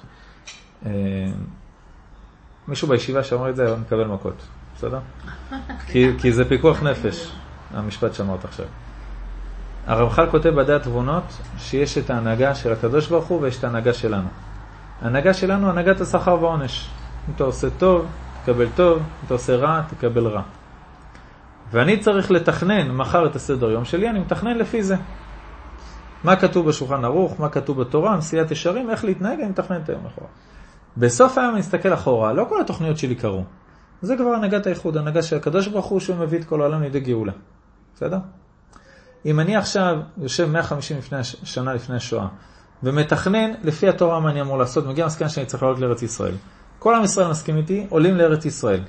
הקדוש ברוך הוא לא צריך לעשות שואה. הרי כל העניין של השואה, כי לא עשינו את מה שמוטל עלינו. עכשיו, להגיד אחורה, זה מה שהיה צריך להיות. זה, זה לתכנן תוכניות על פי התוכניות של הקדוש ברוך הוא. מה התוכניות שלנו? זה שיונה הנביא. זה שיעורים שלמים, אני פשוט מנסה להגיד זה משפט אחד. מצוין. אם חס ושלום, הקדוש ברוך הוא רוצה ממך משהו ואת לא עושה אותו, אז זה מגיע לבעיות. זה, זה, כל התורה כולה מסבירה שלא הייתה אמור להגיע הבעיות, אלא הבעיות הגיעו בגלל שאתה לא עושה את הייעוד שלך. בסדר? הילד שלך לא סידר את החדר. אתה נותן לו עונש. הוא היה מקבל את העונש אם הוא סידר את החדר? לא. אז זה, זה עניין של פיקוח נפש להבין את זה. לא לתת לקדוש ברוך הוא דברים ולהגיד הכל הוא והוא אחראי ובמילא יקרו דברים ולשבת רגל על רגל. יש לנו עבודה לעשות. לא כולם אורח חיים. אנשים פשוטים, אנשים לא מבינים את הדברים האלה. זה דברים מאוד עמוקים. הקדוש ברוך הוא תובע מכל אחד לפי מה שהוא מבין ויודע. הוא לא תובע מאיתנו הנהגות של הבבא סאלי. הכל בסדר. למה? אנשים שהם לא דתיים חיים את אורח. כותב הרב ביבאס. כותב הרב יהודה ביבאס. לפני מאה וחמישים שנה. לפני מאתיים ומשהו שנה. יש לבטל את החלוקה בארץ הקדושה. החלוקה זה החלוקה של כספים של צדקה מחוץ לארץ. ועל היהודים לעבוד. ואפילו בקידון בעת הצורך. מה עזרא עשה? איך הוא בנה את החומה? איך הוא בנה את בית המקדש? חציה מחזיקים ברמחים. מחזיקים ברומח ובונים את החומה. הוא אומר אפילו בקידון. זה, זה פשוט תנך. כספי החלוקה של היישוב הישן, שזה אנשים שהתקיימו בארץ ישראל מנדבות שחוץ לארץ, כמכשיר ההופך את תושבי הארץ לאינוולידים מחוסרי ישע. הוא אומר, ככה לא בונים אומה. ככה אתה לא יכול לבנות מדינת ישראל, וככה אתה לא בונה את עם ישראל. אחרי שאשתו נפטרה בשנת תר"י, הוא עלה לארץ ישראל, התיישב בחברון, עזב את כל העסקנות, הוראה שלא מקשיבים לו פשוט, למד תורה והתפלל בחברון, וממש זמן קצר אחרי שהוא עלה לארץ ישראל הוא נפטר, ומסופר במסמכים של חברון כתוב כמעט הייתה מיטתו מיטת נשיקה ממש, כי בהיותו מדבר דברי תורה ומציא מפיו רזין עילאין, התעלף והלך לבית עולמו. ממש מת מיטת נשיקה. מי שנשאר לך אחריו זה הרב אלקלאי. הרב אלקלאי בעקבות עלילת אדם בדמשק וכל מיני דברים שקרו, הוא תפס את עצמו והתחיל לעבור בכל אירופה והתחיל להטוות דברים מעשיים. הרב יבאס דיבר בכללי, הוא כתב ספרים ותוכניות איך לבנות מדינה עכשיו, עם רישיון מהאומות ועם אה, תוכנית כלכלית ועם אה, מלחמה וכל מה שצריך מסביב. מה מעניין? מאיפה הרצל ינק את כל הרעיונות של הציונות? בסדר? ברון רוטשילד אה, זה... הוא הביאה בכסף, הוא דאג... נ, נדבר עליו עוד שנייה, בסדר? מאיפה הוא ינק? כן, אבל... התוקע בשופר. הוא זה גם שהיה ב... התוקע בשופר, הגבאי והחזן בבית כנסת של הרב יהודה אלקלאי היה סבא של הרצל. קראו לו שמעון לוי יהודה הרצל, בסדר? יש עד היום באצטדיון הציוני המרכזי בירושלים, קבלות עם השם שלו, מהבית הכנסת, מאותה תקופה. סבא של הרצל, בסדר? לצורך העניין, הרצל גדל באווירה הזאת שהרב של הקהילה זה הרב אלקלאי, וזה הדבר היחיד שהוא מדבר בכל הדרשות, בסדר? אבא של הרצל, אחרי זה, היה תלמיד של הרב אלקלאי. ואחרי זה מגיע הרצל, ואומר, בוא נמנה מדינה. איפה התעוררת? עם הסוכריות שהוא קיבל במלוך, לא יודע אם זה היה מקובל בסרביה, הוא קיבל בדיוק את הרעיונות האלה שהגיעו מהרב אלקלאי, שהגיעו מהרב ביבאס, שהגיעו מהרוח הקדוש, מהכוזרי. זה, זה הערס של הציונות. שם המקום של הציונות גדלה, וזה לא דברים שלומדים בספרי היסטוריה, לא ביסודי ולא בבגרות, אני יכול להעיד. כותב הרב אלקלאי, אם יישוב הארץ יהיה מנדבות הוא דבר שאין בו ממש, מפני שאין לו קיום, והחברה הקדושה עליה לייסד את הארץ בדרך סחורה, בשטרי אמונה, בניין בתים, מפעל עם, אי אפשר שיתכונן באמצעים קטנים. ותוכניתו של סר משה מונטיפיורי, זה המילים שלו, לקנות למענם אדמה בארץ ישראל היא ללא תועלת, כל זמן שאין שם ביטחון לרכוש. לכן יהודי ארץ ישראל יש להכריחם לעבודה, אפילו יצטרכו להשתמש לשם כך ברובים. זה, זה, זה ציונות בכתבים של גדולי הרבנים באותה תקופה. זה, זה הציונות, מי שחושב שהציונות היא חילונית, הוא חי בסרט. יש לי פה את השם של מי שאחראי על התוכנית ציונות, שהיה אחראי בכל המדינה, על הבנייה של התוכנית ציונות בבתי ספר, מה הילדים ילמדו בהיסטוריה. והוא פשוט מחק את כל מה שקשור לרבנים וליהדות מהציונות. עד היום אתה לומד את התוכנית שלו בהיסטוריה. עד היום. בנט טיפה מתחיל עכשיו להכניס את יהודה המזרח ו- ולהכניס טיפה את, ה- את היהדות הזאת. אני, אני אגידו כמה קטעים ונסיים.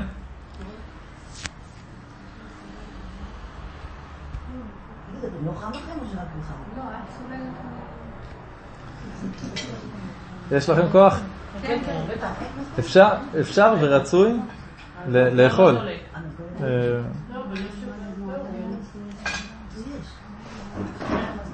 כותב הרב אלקלאי.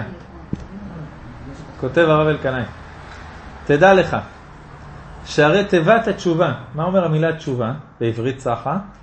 הוראתו הראשונה היא שישוב על האדם אל המקום שיצא משם. כמו שכתוב לשמואל, ותשובתו הרמתה כי שם בטוב, זאת אומרת כל פעם הוא חוזר הביתה. ואמרו חז"ל לדרך השאלה, הניחו את השם הזה לשב מחטאו. זאת אומרת, רבותינו זכרם לברכה, השתמשו במילה תשובה גם לחזרה בתשובה. למה? כי הנשמה שלנו שורשה במקומות עליונים וקדושים וטהורים וזכים. כשאדם חוטא הוא מתרחק מהשורש, אז זאת אומרת, תחזור בתשובה. אבל הפשט של לחזור בתשובה זה לחזור למקום שממנו באת. וכיוון שההוראה הזאת נצרכת למאוד ונוהגת בכל מקום, בכל זמן, דיברו בה כל חכמי המוסר וההרגל נעשה טבע. היום שמדברים איתנו על לחזור בתשובה, מישהו חושב על לבנות את ארץ ישראל? לא. אלול, בצעקה, ולחזור בתשובה, זה, זה ישר, מה אני הולך? לחשבון נפש הפרטי שלי מול הקדוש ברוך הוא. אבל החשבון נפש הכללי של עם ישראל, אם בחשבון נפש הפרטי אתה נתקר באצבע כי אתה לא חזרת בתשובה, או שהילדים שלך חולים, או שאתה מקבל דוח, בחשבון נפש הכללי של עם ישראל שאתה אמור לעשות בדיוק אותו דבר, והרבה הרבה לפני החשבון נפש הפרטי, אז מיליונים של יהודים מתים, אחד לאחד. זה, זה דבר שהוא כל כך מטריף אותי. יפה, יפה. זה לא סותר. אני צריך, אני, אני באלול הולך לחזור בתשובה. בסדר? לא רק לבנות ארץ ישראל בידיים. אבל הרבה, הרבה, הרבה, הרבה יותר חשוב, זה החשבון נפש הכללי של עם ישראל. כן, אבל אתה בדרגה שלך, אתה צדיק. אנחנו, כדי לחזור בתשובה, אנחנו צריכים להיות קודם כל הנביא, וזה אחר כך לעזור לאחרים. תודה. אם אפשר, אם אפשר, נשמח אם תרשמי את זה בכתב. כשאני אעלה למעלה, אני אראה להם שיש לי הסכמה ואני צדיק. לשאלתך, אני אקריא עוד פעם את מה שהרב אלקלאי כותב. דיברו בזה כל חכמי המוסר, והארגן נעשה טבע, כאילו אין הוראה אחרת בטבע תשובה. מה שאת אומרת, תחזור, תשובה זה הפרטי. והוראתו הראשונה נשכחה כמעט מלב. אף אחד כבר לא מדבר על המילה האמיתית של לחזור בתשובה. והתשובה הכללית היא לפי הוראתו הראשונה שנשוב אל הארץ אשר יצאנו משם כי היא בית חיינו. עכשיו הוא מדבר בחוץ לארץ, אז הוא אומר לשוב לארץ ישראל.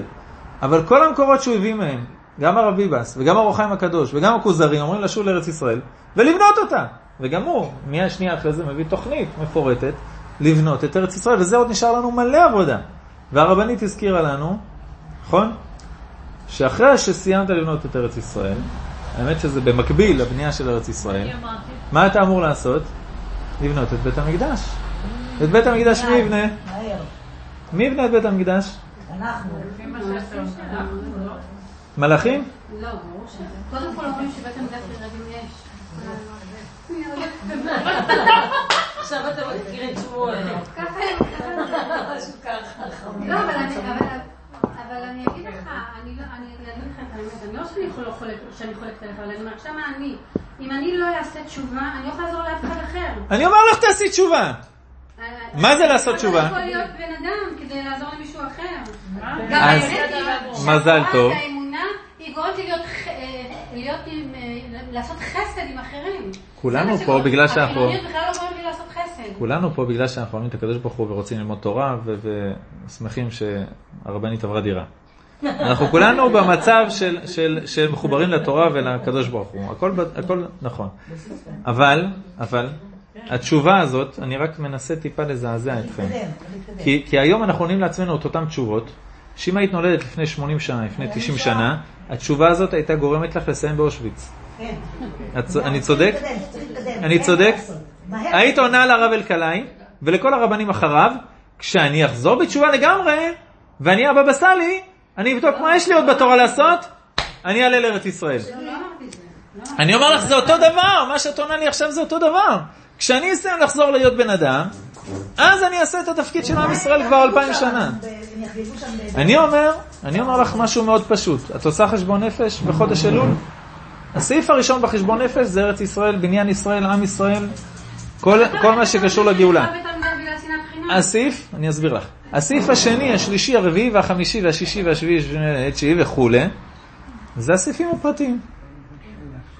אני לא אומר לו לחזור בתשובה באלול, אני אומר זה השלב השני. זאת אומרת, תעשי לחשבון נפש עם כמה סעיפים. הסעיף הראשון זה כל מה שקשור לארץ ישראל. אמן. למה נחרב בית המקדש? בסדר? נחרב בית המקדש. לא משנה באיזה סיבה שתהיה. יצאנו לגלות. הגענו לחוץ לארץ. אלף שנה סיימנו לשלם על החורבן של בית המקדש. שבע מאות שנה אנחנו במצטבר של עבירות. למה לא חזרנו? אז עכשיו את חוזרת לחורבן. אני אומר, זווית, שילמנו עליו אלף שנה. אחרי זה עוד שבע מאות שנה שהתמאמנו. אחרי זה בעיטה מאוד מאוד נוראית. עכשיו, לפחות, בוא, בוא לא נחזור על הטעויות שעשו לפנינו וגרמו לשואה ולפרעות ולפוגרומים. אני לא בא לך בטענות, כי גדולי רבנים ואדמורים... רגע, רגע, רגע. רק לי הזכות להיות בעטוף עכשיו. סתם. את מבינה אבל, את מבינה אבל שהתשובות שאת עונה עכשיו ענו אותם אדמורים רציני מאוד. אני לא בא לך בטענות. אני מנסה בשיעורים שלי לא להגיד וורטים שהם חמודים לפרשת שבוע, אבל כשאני אצא מהדלת אני אשאר אותו בן אדם. אין לי טעם להגיד את זה. אני מנסה לעצב את עצמנו איך שהקדוש ברוך הוא רוצה שכל שיעור נהיה בן אדם אחר. פה הנקודה היא שלא נחזור לטעויות שהיו אלפי שנים. אלפי שנים אמרו הקדוש ברוך הוא יעשה ולא אנחנו. אלפי שנים אמרו, העיקר זה תשובה, תפילה וצדקה, מעשים טובים בצורה פרטית. וזה היה טעות. ראינו שזה היה טעות. אז בואו לא נחזור על זה. בואו נצרף לתפילות, לתשובה, לצדקה, מעשים טובים שאני מדבר עליהם כבר שבע שנים רק פה על מודיעין. רק על תשובה, תפילה וזה. בואו נצרף לזה בסיס משהו יותר חשוב. הוא אומר, המילה הראשונה של לחזור בתשובה זה כל דבר שקשור לארץ ישראל. אחרי זה, את יכולה לעשות אותם באותו יום. זה לא סותר אחד השני. מישהו אומר לי, למה לעלות להר הבית? אני אעשה תיקון חצות. מה בית? תעשה תיקון חצות. תיקון ותיקין, תעלה להר הבית, מה, מה קשור? מה זה סותר? אבל אם תעשה רק תיקון חצות, אתה פושע. זה פשוט. לא, לא, לא, לא. ההוראה הראשונה של לחזור בתשובה, זה שנשוב אל הארץ שרצאנו משם ונבנה אותה. ויש לנו עוד הרבה עבודה. אחרי זה יש את כל הדברים האחרים. עכשיו זה פסוק מפורש. בסדר? הציבי לך, אומר, התשובה הכללית הזאת מפורשת בתורה. הציבי לך ציונים, שימי לך תמרורים, שיטי ליבך למסילה דרך הלכת, שובי בתולת ישראל, איך מסיים פסוק? שובי אל ערייך אלה. אני לא מבקש תעברי עכשיו להתנחלויות, ממש לא, גם במודיעין את בונה את ארץ ישראל. אבל יש עוד המון מה לעשות. אם את רוצה, אני אשב, אני אשקיע, דברים מעשיים שכל אחד מאיתנו יכול, רשימה ארוכה, לחבב את הארץ, לבנות אותה, לקדם אותה ולהביא אותה לשלבים הבאים שלה. וזה עוד לפני שאנחנו מדברים על הר הבית, שלעניות דעתי, לעניות דעתי, אנחנו באותו מצב שלפני השואה. אם אתה עכשיו לא עולה להר הבית, אתה לא עושה את הייעוד שלך. המזל שלנו, וזה הכתב שדיברתי איתו, לא הבין את זה, המזל שלנו זה שלא הולכים להיות מיליוני הרוגים, ואפילו לא עשרות או אלפים. למה? כי סיימנו את מלחמת גוגו-מגוג, גם הרב אליהו, גם הרב מנובביץ', שני אמרו, גוגו-מגוג היה בשואה. אז, אז הקדוש ברוך הוא עושה לנו צרות בקטנות, עוד פיגועים, עוד ערבים, עוד שטויות, עוד דברים, עוד סתם התבחבשות בכל מיני שטויות. אבל אתה חייב לעבור לייעוד הבא שלך, שזה לבנות את בית המקדש. כרגע המעשי שלי לבנות את בית המקדש זה לדבר על זה, להתפלל על זה, זה להגיע לשם, זה לעצבן את הערבים שיעופו משם, זה לעורר את הממשלה לדברים האלה, לעורר את... בסדר, אז אני עושה מה שאני יכול. אבל אנחנו בדיוק בשלב הזה. ומה עונים לי על בית המקדש? הקדוש ברוך הוא יביא אותו מהשמיים. מאתיים מצוות עשה שאתה אמור לעשות, וזורקים אותם ככה על הקדוש ברוך הוא. אין דבר כזה ביהדות. בסדר? אין דבר כזה ביהדות. הקדוש ברוך הוא נשבע, אני קורא מהמילים שלו, נשבע שלא יבוא בירושלים של מעלה, עד שיבוא ישראל בעיר שחוברה ליחדה בירושלים של מטה. זאת אומרת, הקדוש ברוך הוא כבול, זה גם הדרשה של שבת בבוקר שדיברנו עליה, הקדוש ברוך הוא כבול למעשים שלך. וכשאת אומרת, כשה, לא, לא את אישית, כשיהודי אומר, הקדוש ברוך הוא יעשה, אני מחכה שהוא יעשה, אתה מעדק עליו תעזיקים. הוא לא יכול, הוא כבול למעשי ידיו יחשוף. ומלכותו לא תגלה ולא תראה עלינו, ומלכותו לא תגלה ולא תראה עלינו עד שישובו ישראל לארץ. עצוב לי שם בית המקדש, אבל אני לא חושב שאני לא עושה כלום. אני עושה די הרבה שיהיה בית המקדש. לא, נשמע, את עושה בשביל לדרך להתפלל. אני עושה דברים אחרים. כולנו עושים בו. אבל זהו, אז זה כבר יש לי מספיק לעשות. הרבנית איריס והרבנית אורית. אני לא... אין פשע, שירים לי לתת לסדר. תנו לי לסיים. טוב? אני בטוח שהרבנית פני תיתן לנו להישאר פה עד חצות ולזוב דם בוויכוחים. בואו נסיים את השיעור. עד הבוקר. הגיע הזמן קריאת שמע של שחרית. אני הייתי מסיים, לא הייתי... הוא שולח, הרב אלקלאי שולח לחכמי ירושלים, אני דילגתי על המון רק הדברים בסיסיים. הוא שולח לחכמי ירושלים ספר שהוא כתב על העניין הזה, עם מקורות בלשון תורנית ופסוקים וחז"ל. מה חכמי ירושלים עונים לו? אתה מבלבל את המוח, לא נברא ירושלים, אלא לעסוק בתורה. אומר להם הרב אלקלאי, אי אפשר בעולם הזה להתנהג בדרך העולם הבא, שאין בו לא אכילה ולא שתייה, והם מתעלמים. הוא כותב, זה לי עשרים וחמש שנה שבערה בי ארץ חמדה, ואני קורא בחיל על יישוב הארץ.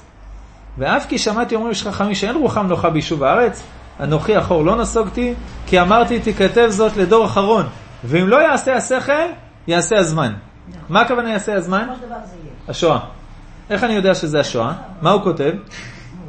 הוא כותב בהקדמה לקונטרס שלו, שלום ירושלים, השנת הגאולה שזה שנת תף רש, זה כתוב בזוהר הקדוש, הוא אומר שתף רש הכוונה המאה שנה של הגאולה. ככה הוא קורא לשנת מתף רש עד תף שין. מאה שנה, מן היום ועד שנת תפרש צדיק תת, כי אחריה תבוא שנת תש, חס ושלום. מה קרה בתש? תפשין? אלף תשע מאות ארבעים? שואה? שואה. מתי הוא כותב את זה? בתפרש י' א', אלף שמונה מאות שישים. זאת אומרת, שמונים שנה לפני השואה, הוא אומר חבר'ה, עברו עשרים שנה, עשרים שנה לפני זה. לא, אבל עכשיו כשאתה... לא, לא, לא מדבר עכשיו. זה היה... אני מדבר שמונים שנה לפני השואה, הוא אומר להם, כשתבוא תפשין, נתן? בדיוק, בלוז. תפשין. את מבינה למה שאנשים לא מתייחסים? זה בעיה? לא גמרנו לפי דעתי. זה יכול לדעה של מה שתגיד מהרב, אני לא משנה. הרב ממשיך. תקשיבו טוב, הרב ממשיך. ואם חס וחלילה ינסח השם עלינו רוח תרדמה, ולא נתעורר להיקבץ אגודה אחת לפקח ולהשגיח בעסק הקיבוץ, זאת אומרת להתחיל לעלות לעם ישראל, יעבדו ימות משיח בן יוסף, שזה תפרש עד תפשין. ויבוא בן דוד ביד חזקה וזרוע נטויה, בחמה שפוכה יקבץ נידחנו, אחד מעיר ושניים ממשפחה, עם עני ודל מוכים ומעונים טמאים מרעות תשים מצרות, אשר לא נתנו כבוד לאלוקי ישראל לשוב להסתופף בצילו בארץ ישראל. והאספה הזאת היו חייבים ישראל לעשותה בתחילת האלף השישי, כי גזירת הגלות הייתה אלף שנים, נתניה שומע כל היום דווה, דווה זה עוד, זה אלף החמישי, זאת אומרת, הוא אומר להם, אנחנו אחרי שש מאות שנה של איחור. וכיוון שלא התעוררו ישראל אל הקיבוץ הזה, התחילו צרות ומראות רעות וגירושים ושמדות, כמו שכתוב בגמרא, הקדוש ברוך הוא מעמיד למלך שגזרותיו קשות, כי המן מחזירה ממותיו. כי ביד חזקה ישלחם, ביד חזקה יגרשם מארצו, בעירום ובחוסר כל, כמו שהראה לאבותינו, מגורשי ספרד ודומיהם. לפני גירוש ספרד, שנה לפני גירוש ספרד, הרב שמואל אליהו העביר איזה פעם שיעור, שנה לפני גירוש ספרד, התעוררו כל חכמי ספרד לאסוף הרבה הרבה כסף, והיה להם הרבה כסף, לקנות את ארץ ישראל מהסולטן. קם זקן אחד באספה של כל הרבנים, ואמר, מה לכם, כי את זה תזעקו, מי אמר שהגיעה השעה, התחיל לבלבל את המוח, אמרו, נתאסף עוד שנה. תשעה באב לפני סוף השנה, גירוש ספרד. רק שתבינו מה זה גירוש ספרד, אני לא מדבר על המאות אלפי הרוגים שהיו שם, אבל כל הצרות שהתגלגלו אחרי זה מזה. גירוש ספרד, סתם מאורע קטן. קהילה שלמה, סחרה עונייה, שתיקח אותם למרוקו. באמצע הדרך, הרב חובל כבר קיבל את הכסף, לקח להם את כל הכסף שנשאר עליהם, שתכננו להמשיך במרוקו, השאיר אותם עלי בודד. השאיר אותם עלי בודד, הלך. כל הקהילה הזאת מתה, מרעב, אחרי כמה ימים. כולם, אחד אחד. למה? לא עלית לארץ ישראל. עכשיו, היו מאות ואלפי הרוגים, ולא נוגע בכלל הנוסעים, ואינקיוויזיציה, וכל הצרות אחר כך, ועוד לא התחלנו, ולא הגענו בכלל לשואה. לא עלית לארץ ישראל בזמן. כש, כשאתה אומר לי עוד שמונים שנה תהיה שואה, בסדר. כשאתה אומר לי, לפני שבעים שנה הייתה שואה, בגלל הסיבות האלה, ואתה אומר לי, אתה אומר, עכשיו עוד פעם, אני לא רוצה להשתמש במילים ש, ש, שמתאימים לבן אדם כזה. לא, לא. אני אסתיים את השיעור. אבל גם היא חייבת, גם היא חייבת. שאתה מכין שיעור, יום שלם, ואתה מתכנן למחורה. ומה שיצא, יצא, ומה שלא, זה הכל מת השם. נכון. זה דבר פה, הרבנים תכננו, עשו כסף, פתאום בא משהו, ואחר כך זה לא יצא. כמה זמן לוקח לתכנן ולאסוף כסף? לא, אבל זה חופף לי מה שביקשת. נגיד שנה, נגיד שנה, הם היו ב-חמש מאות שנה איחור. חמש מאות שנה איחור הגירוש ספרד. שבע מאות שנה איחור שואה. מה לא משנה? זה לא משנה השנים, אני מגבילה את זה. אבל הקדוש ברוך הוא מחכה חמש מאות שנה. אני מגבילה את זה לאמונה שלך, למה שאתה אמרת. אתה אמרת שאתה מכין שיעור, אתה מתכנן. מה שאמרת לי מאחרת, אמרת מה שלא, זה הכל מת השם. נכון? אתה עשית את השתדלות שלך. אותו דבר הם. הם לא עשו את ההשתדלות. הם אספו כסף. ארבע מאות תשעים ותשע שנה איחור אספו את הכסף הזה, ואחרי זה עצרו. אז היא אומרת, כאילו... רבי נחמן כותב שיש לך... סליחה, סליחה. לא, יש לפרק על הזמן, הזמן באמת הוא לא האישים פה. הכתוב פה כאילו, ממש לא בסיסי, אם אתה מאמין שאתה עורך, שאתה מסדר את היום שלך בהתאם לככה וככה, והדברים משתנים, תגיד לי גר... זה בעצם מה שהשם רוצה. זה לא משנה... רגע, סליחה, אני מסכים עם העיקרון הזה או לא? ברור. אמרתי כבר, אני מסכים. עכשיו אני בתכנון, עכשיו אני בתכנון, עכשיו אני בתכנון, אני חמש מאות שנה אחרי, אני לא לארץ ישראל. גירשו אותי מספרד, לאן אני הולך? לא לארץ ישראל. מה נסגר איתך? את לא רואה פה בעיה? לא רואה בעיה? לא, אני לא רואה. זה כמו שהיום תגיד, הקדוש ברוך הוא עושה מלא פיגועים בחול, זה אולי סימן שאנשים כבר יעלו לארץ ישראל, אנשים עוד לא מתעוררים. הם צודקים או לא? הם לא צודקים, אבל, אבל הם לא רואים את מה שאני רואה. עכשיו, אני אחלה, לא, לא תהיה עוד שעה. לא, לא תהיה עוד שעה. בסדר, סגרנו? עכשיו, אחד מהם ימות בפיגוע. זה מהשם? או שזה בגללו, בגלל הטיפשות שלו? בגלל שהוא לא עלה לארץ ישראל. פשוט מאוד. זה הכל מהשם, אבל השם אומר לך איך להתנהג. אז סליחה, השם כותב לך בתורה.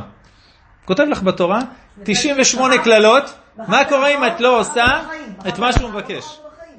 רגע, תנו לי שנייה לסיים, תנו לי שנייה לסיים. יש לך בתורה תשעים ושמונה כללות למי שלא עושה את ציווי השם.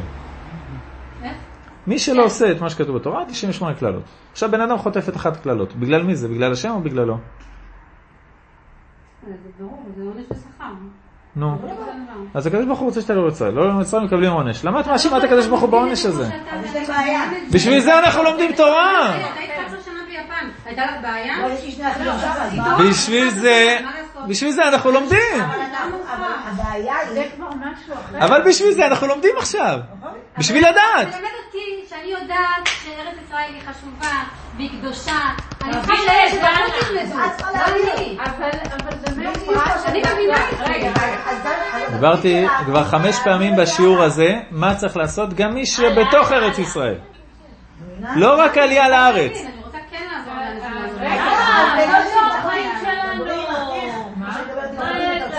את רוצה לשמוע מה כל השיעור הזה שהרב אמר? את יודעת, גם לי יש אחות שגרה בארצות הברית, אבל עכשיו שהוא מדבר, אני לפני שבועיים הם יודעים, הילדים שלי, שלחתי אותם והתאומים שלי לארצות הברית לשלושה שבועות, ואני כל הזמן אומרת לעצמי, למה עשיתי לה את זה? עכשיו שהוא מדבר, ההורים, כאילו אחותי ובעלה לא יבואו לישראל, אבל מה שעשיתי זה שהילדים שלי שכנעו את הילדים שלהם, ועכשיו הם יודעים מה זה בני דודים, והם עכשיו רוצים לבוא בגלל, את מבינה? אנחנו בגלל שהם נסו, זה מה שקרה לי, נסעתי לפעולים, ואז גרמתי אחרים, נכון? כן, אבל... את מבינה מה קורה, עכשיו שהוא מדבר על זה, אני אומרת, אתה... נהיה לך מובן למה אתה עושה לפעמים דברים שלא מרשה, אבל היא לא מרשה. אני לא מרשה. הוא לא הרשה, אני התפרצתי. זה לא יפה, אני ארגיש לא בפינה בסוף. אני רוצה להגיד משהו שקשור אליך שמאוד, האמת יותר פשוטה ממה שחושבים, אבל בסוף אני לא אסכור מה אני רוצה להגיד. אותך אני אומר לך לא דבר, את מקשיבה פשוט. זה ההבדל. בשנים אחרי זה, מאוד. בשנים אחרי זה הוא מוציא עוד ספרים וקונטרסים ומשביע את חכמי ארץ ישראל לענות לו על הטענות שהוא אומר. הוא כותב להם, אומר להם, השתיקה שלכם מעכבת את הרבים מלעשות תשובה. במתותא מנייכוס, בבקשה. מלכי, תנו להשם אלוקיכם כבוד ואל תעכבו גאולתם של ישראל. ואל תעכבו את הרבים מלעשות תשובה כללית בעת הצרה הזאת. אחרי זה הוא כותב, קיבוץ גלויות, קיבוץ גלויות זה שני חלקים. הבאים קודם בעניין בית המקדש, נקרא קיבוץ גלויות המשיח בן יוסף. זה אנחנו, אנחנו פה. הבאים אחרי בניין בית המקדש, שאת זה אנחנו אמורים לעשות, זה אומר שעם ישראל יבוא, יהיה בית מקדש, ויבואו עוד יהודים. בסדר? לשתי חזור. נקרא קיבוץ גלות על ידי משיח בן דוד. בסדר? הוא אומר, יש עוד, יש עוד שלבים שלנו בארץ ישראל לבנות בית המקדש, עוד לפני שכל עם ישראל יעלה. הוא אומר, יש, יש שני שלבים. אחד מהפעמים שהוא הגיע לארץ ישראל בשביל לשאת פה נאומים ולייסד ביפו והכל, ערב החזרה שלו לבית שלו בחוץ לארץ, לאחר, ככה הוא מספר, לאחר שטבל שבע טבילות. תקשיבו, משהו מדהים. רגע, פני, פני עוד, לא, אני לא מרשה עכשיו קוסקוס. לא, לא, לא. חמש דקות. חמש דקות הרב צריך ללכת. חמש דקות. לא, זה לא פציעים פה בלי קוסקוס. עכשיו זה שש דקות. לאחר, תקשיבו טוב, לאחר שטבל שבע טבילות ועמד והתפלל לפני הכותל המערבי ובדמעות שליש בחל גלות השכינה, התחנן לפני השם שעמלו לא יהיה לשווא, כי אף אחד לא מקשיב לו. ותחשבו איזה דיכאון, שמונים שנה אחרי זה נהרגים מיליונים בגלל שלא מקשיבים לו. בחל והתחנן לפני השם שעמלו לא יהיה לשווא. באותו לילה ראה בחלום את אליהו הנביא כשפניו מהירות ושוחקות ומברכו על מפעלו הכביר. לאחר מכן ראה הרב בחלום את רחל אימנו מבכה על בני הנידחים, ותוך כדי שרחל אימנו בוכה, הוא רואה שיורד עמוד אש וחרוט עליו, ושבו בנים לגבולה. כך הוא קיבל בעצם אישור מהקדוש ברוך הוא, מה שאתה עושה, זאת אומרת, הבכי של רחל אימנו תלוי ב... ושבו בנים לגבולה. כאילו, מה אתה רוצה ממני? שיחזרו לארץ ישראל ונדבר, נביא גאולה. ואז באמת אחר כך הוא החליט לעלות לארץ ישראל, ונקבר בהר הזיתים וכו'. כשהוא סיים את ימיו, יש הספד שכתבו עליו, איך נראו הימים האחרונים שלו. אחרי מות הגאונים, הרב גוטמחה והרב קלישר, שהלכו יחד איתו בעניין יישוב ארץ ישראל, על ידי עבודת אדמה, שניהם גם עבדו על זה קשה, שניהם נפטרו, רפו ידיו מעבודתו. וכל ימי שבתו בירושלים היה נחבא אל הכלים, בית מדרש אשר בחצרו התפלל, בתורת השם הגה יומם ולילה, דבר לא היה לו עם ראשי העדה. למה? כי זה אותם אנשים שזרקו לפחד כל מה שהוא כתב. כמתחווה קשת רחק משעון העיר והמונה, אוהביו מעטים היו בעירנו, לא הכירו ולא ידעו להוקיר ערכו הרם והנשגב. אחרי זה, שהדבינו מה הוא עשה, קראו על שמו את אור יהודה. אור יהודה זה השמו של הרב יהודה אלקלאי. הרב ביבאס, שמו איזה סמטה ב- בירושלים, ב- ב- אה, לא זוכר באיזה שכונה, קרוב למרכז העיר, זה סמטה על הרב ביבאס. היה צריך לקרוא על שמו את כל המדינה, אבל אף אחד עד היום לא, לא יודע על מה מדובר בכלל. כותב המדרש בספר, רבי מאיר אומר, כל היושב בארץ ישראל הרצון מחפרת עליו, שנאמר, העם היושב בה נשוא אבון. וכותב הרב קוק על הגמרא שאומרת שמי שחולם, שהוא עומד ערום בחלום. אז מה הפתרון של החלום? בבבל, הכוונה שהוא עומד בלא חטא. זה הפתרון. בארץ ישראל, אם הוא חולם את זה, ערום בלא מצוות.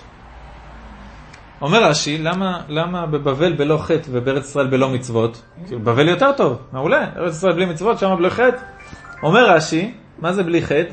לפי שחוץ לארץ אין לה זכויות, אלא עוון יש בשיבתה. זאת אומרת, רש"י, זה עוד לפני הכוזרי, לפני אור החיים הקדוש, לפני הרבי, לפני כולם. הוא אומר, מי שבחוץ לארץ יש לו עוון בישיבתה. יש לו עבירה, זה שוגר בחוץ לארץ. וזה עומד ערום בלא אותם עוונות. ובארץ ישראל, שהרבה מצוות תלויות בה, אז מה זה הרום? הרום המצוות. הרי שיש חטא לישראל לשבת בחוץ לארץ, וחובה להתאמץ לשבת בארץ ישראל. ומתוך גילוי הנשמה הכלל ישראלית של עם ישראל על ידי ברור עניין ארץ ישראל נמשכת סליחה וחפרה לכל הפרטים של עם ישראל על כל אבונותיהם. נסיים, למרות שיש פה עוד סיפור יפה. לא. נסיים, של הקוסקוס. הקוסקוס גם מרוקאי. לנו, לנו, לנו. יש שהערתם את זה שבע עשרה פעמים, ועניתי שבע עשרה פעמים, אני אגיד את זה עוד פעם. לנו, אנחנו בארץ ישראל, ברוך השם. כשאנחנו שולחים מיקום בוואטסאפ, זה בארץ ישראל. יש לנו המון, המון, המון עבודה על ארץ ישראל. לא לטייל בחוץ לארץ. לטייל בארץ ישראל, להאהיב את ארץ ישראל, לדבר על ארץ ישראל, להתגעגע על ארץ ישראל, לבנות את ארץ ישראל, לעבוד בעבודה שקשורה לבניין ארץ ישראל, לדבר עם כל מי שמכיר אותנו על ארץ ישראל, ולעשות עוד למען ארץ ישראל. לא חסר עשייה, לא חסר, לא פוליטיקה, ולא במעשה, ולא בשכנוע, ולא אנשים, ולא עם עצמי, ולא עם משפחה, ולא עם כולם. יש משהו שאתה לא יכול, תעזוב את זה, זה לא מה שהם רוצים לך. אבל ראינו בהתחלה, בעצלתה עם אח המקרה, בהתרשלות. לא, לא, לא, לא, לא, לא עונה, לא עונה, לא עונה, לא עונה. לא עונה. אני אסיים את ההקלטה, אמרנו עד הבוקר, פני הבטיחה לנו, היא לא תגרש אותנו. נסיים קודם את השיעור. יש לנו מלא, מלא, מלא מה לעשות לארץ ישראל. עכשיו, גם מי שלא פה וגם מי שכן פה. הדבר הראשון אבל, שצריך עוד לפני שאנחנו עושים למען ארץ ישראל. הדבר הראשון, שאלת, הרבנית. הדבר הראשון שאנחנו צריכים לעשות בחודש אלול, בסדר? זה להפנים, להפנים, להפנים את השיעור הזה. כשמהרגע, כשאומרים לכם שצריך לחזור בתשובה בחודש אלול, אני ישר חושב מה אני יכול לעשות למען ארץ ישראל. סיימתי לחשוב. אני עובר למחשבה השנייה. מה אני עכשיו חושב בצורה פרטית בעבודת השם שלי? כי בעבודת השם שלי, המחיר שלה הוא הרבה הרבה הרבה הרבה פחות נמוך, והרבה הרבה הרבה פחות חשוב, מהמשהו הכללי שכל עם ישראל מוטל עליו. בסדר? אז בחודש אלול אנחנו חוזרים בתשובה על ארץ ישראל, על העבודה הזאת של לבנות את ארץ ישראל. לעניות דעתי, אני זורק פה עוד משפט, אבל זה נושא לשיעור שלם, כל מה שקשור לבית המקדש, שזה העבודה שלנו אחרי כשאנחנו מפנימים את החשיבות של ארץ ישראל, ואחרי זה את התשובה הפרטית שלנו, הכללית, המצומ... התשובה הפרטית המצומצמת של כל אחד ואחד, שגם היא חשובה בחודש אלול. אבל המילה הראשונה של תשובה זה לשוב למקום. אחרי זה זה השיבה הנפשית שהיא דרשה, גם לשוב נפשית לקדוש ברוך הוא, והשם יעזרנו לדבר כבוד שמו. עכשיו במקביל, במקביל לקוסקוס, במקביל לקוסקוס, אני...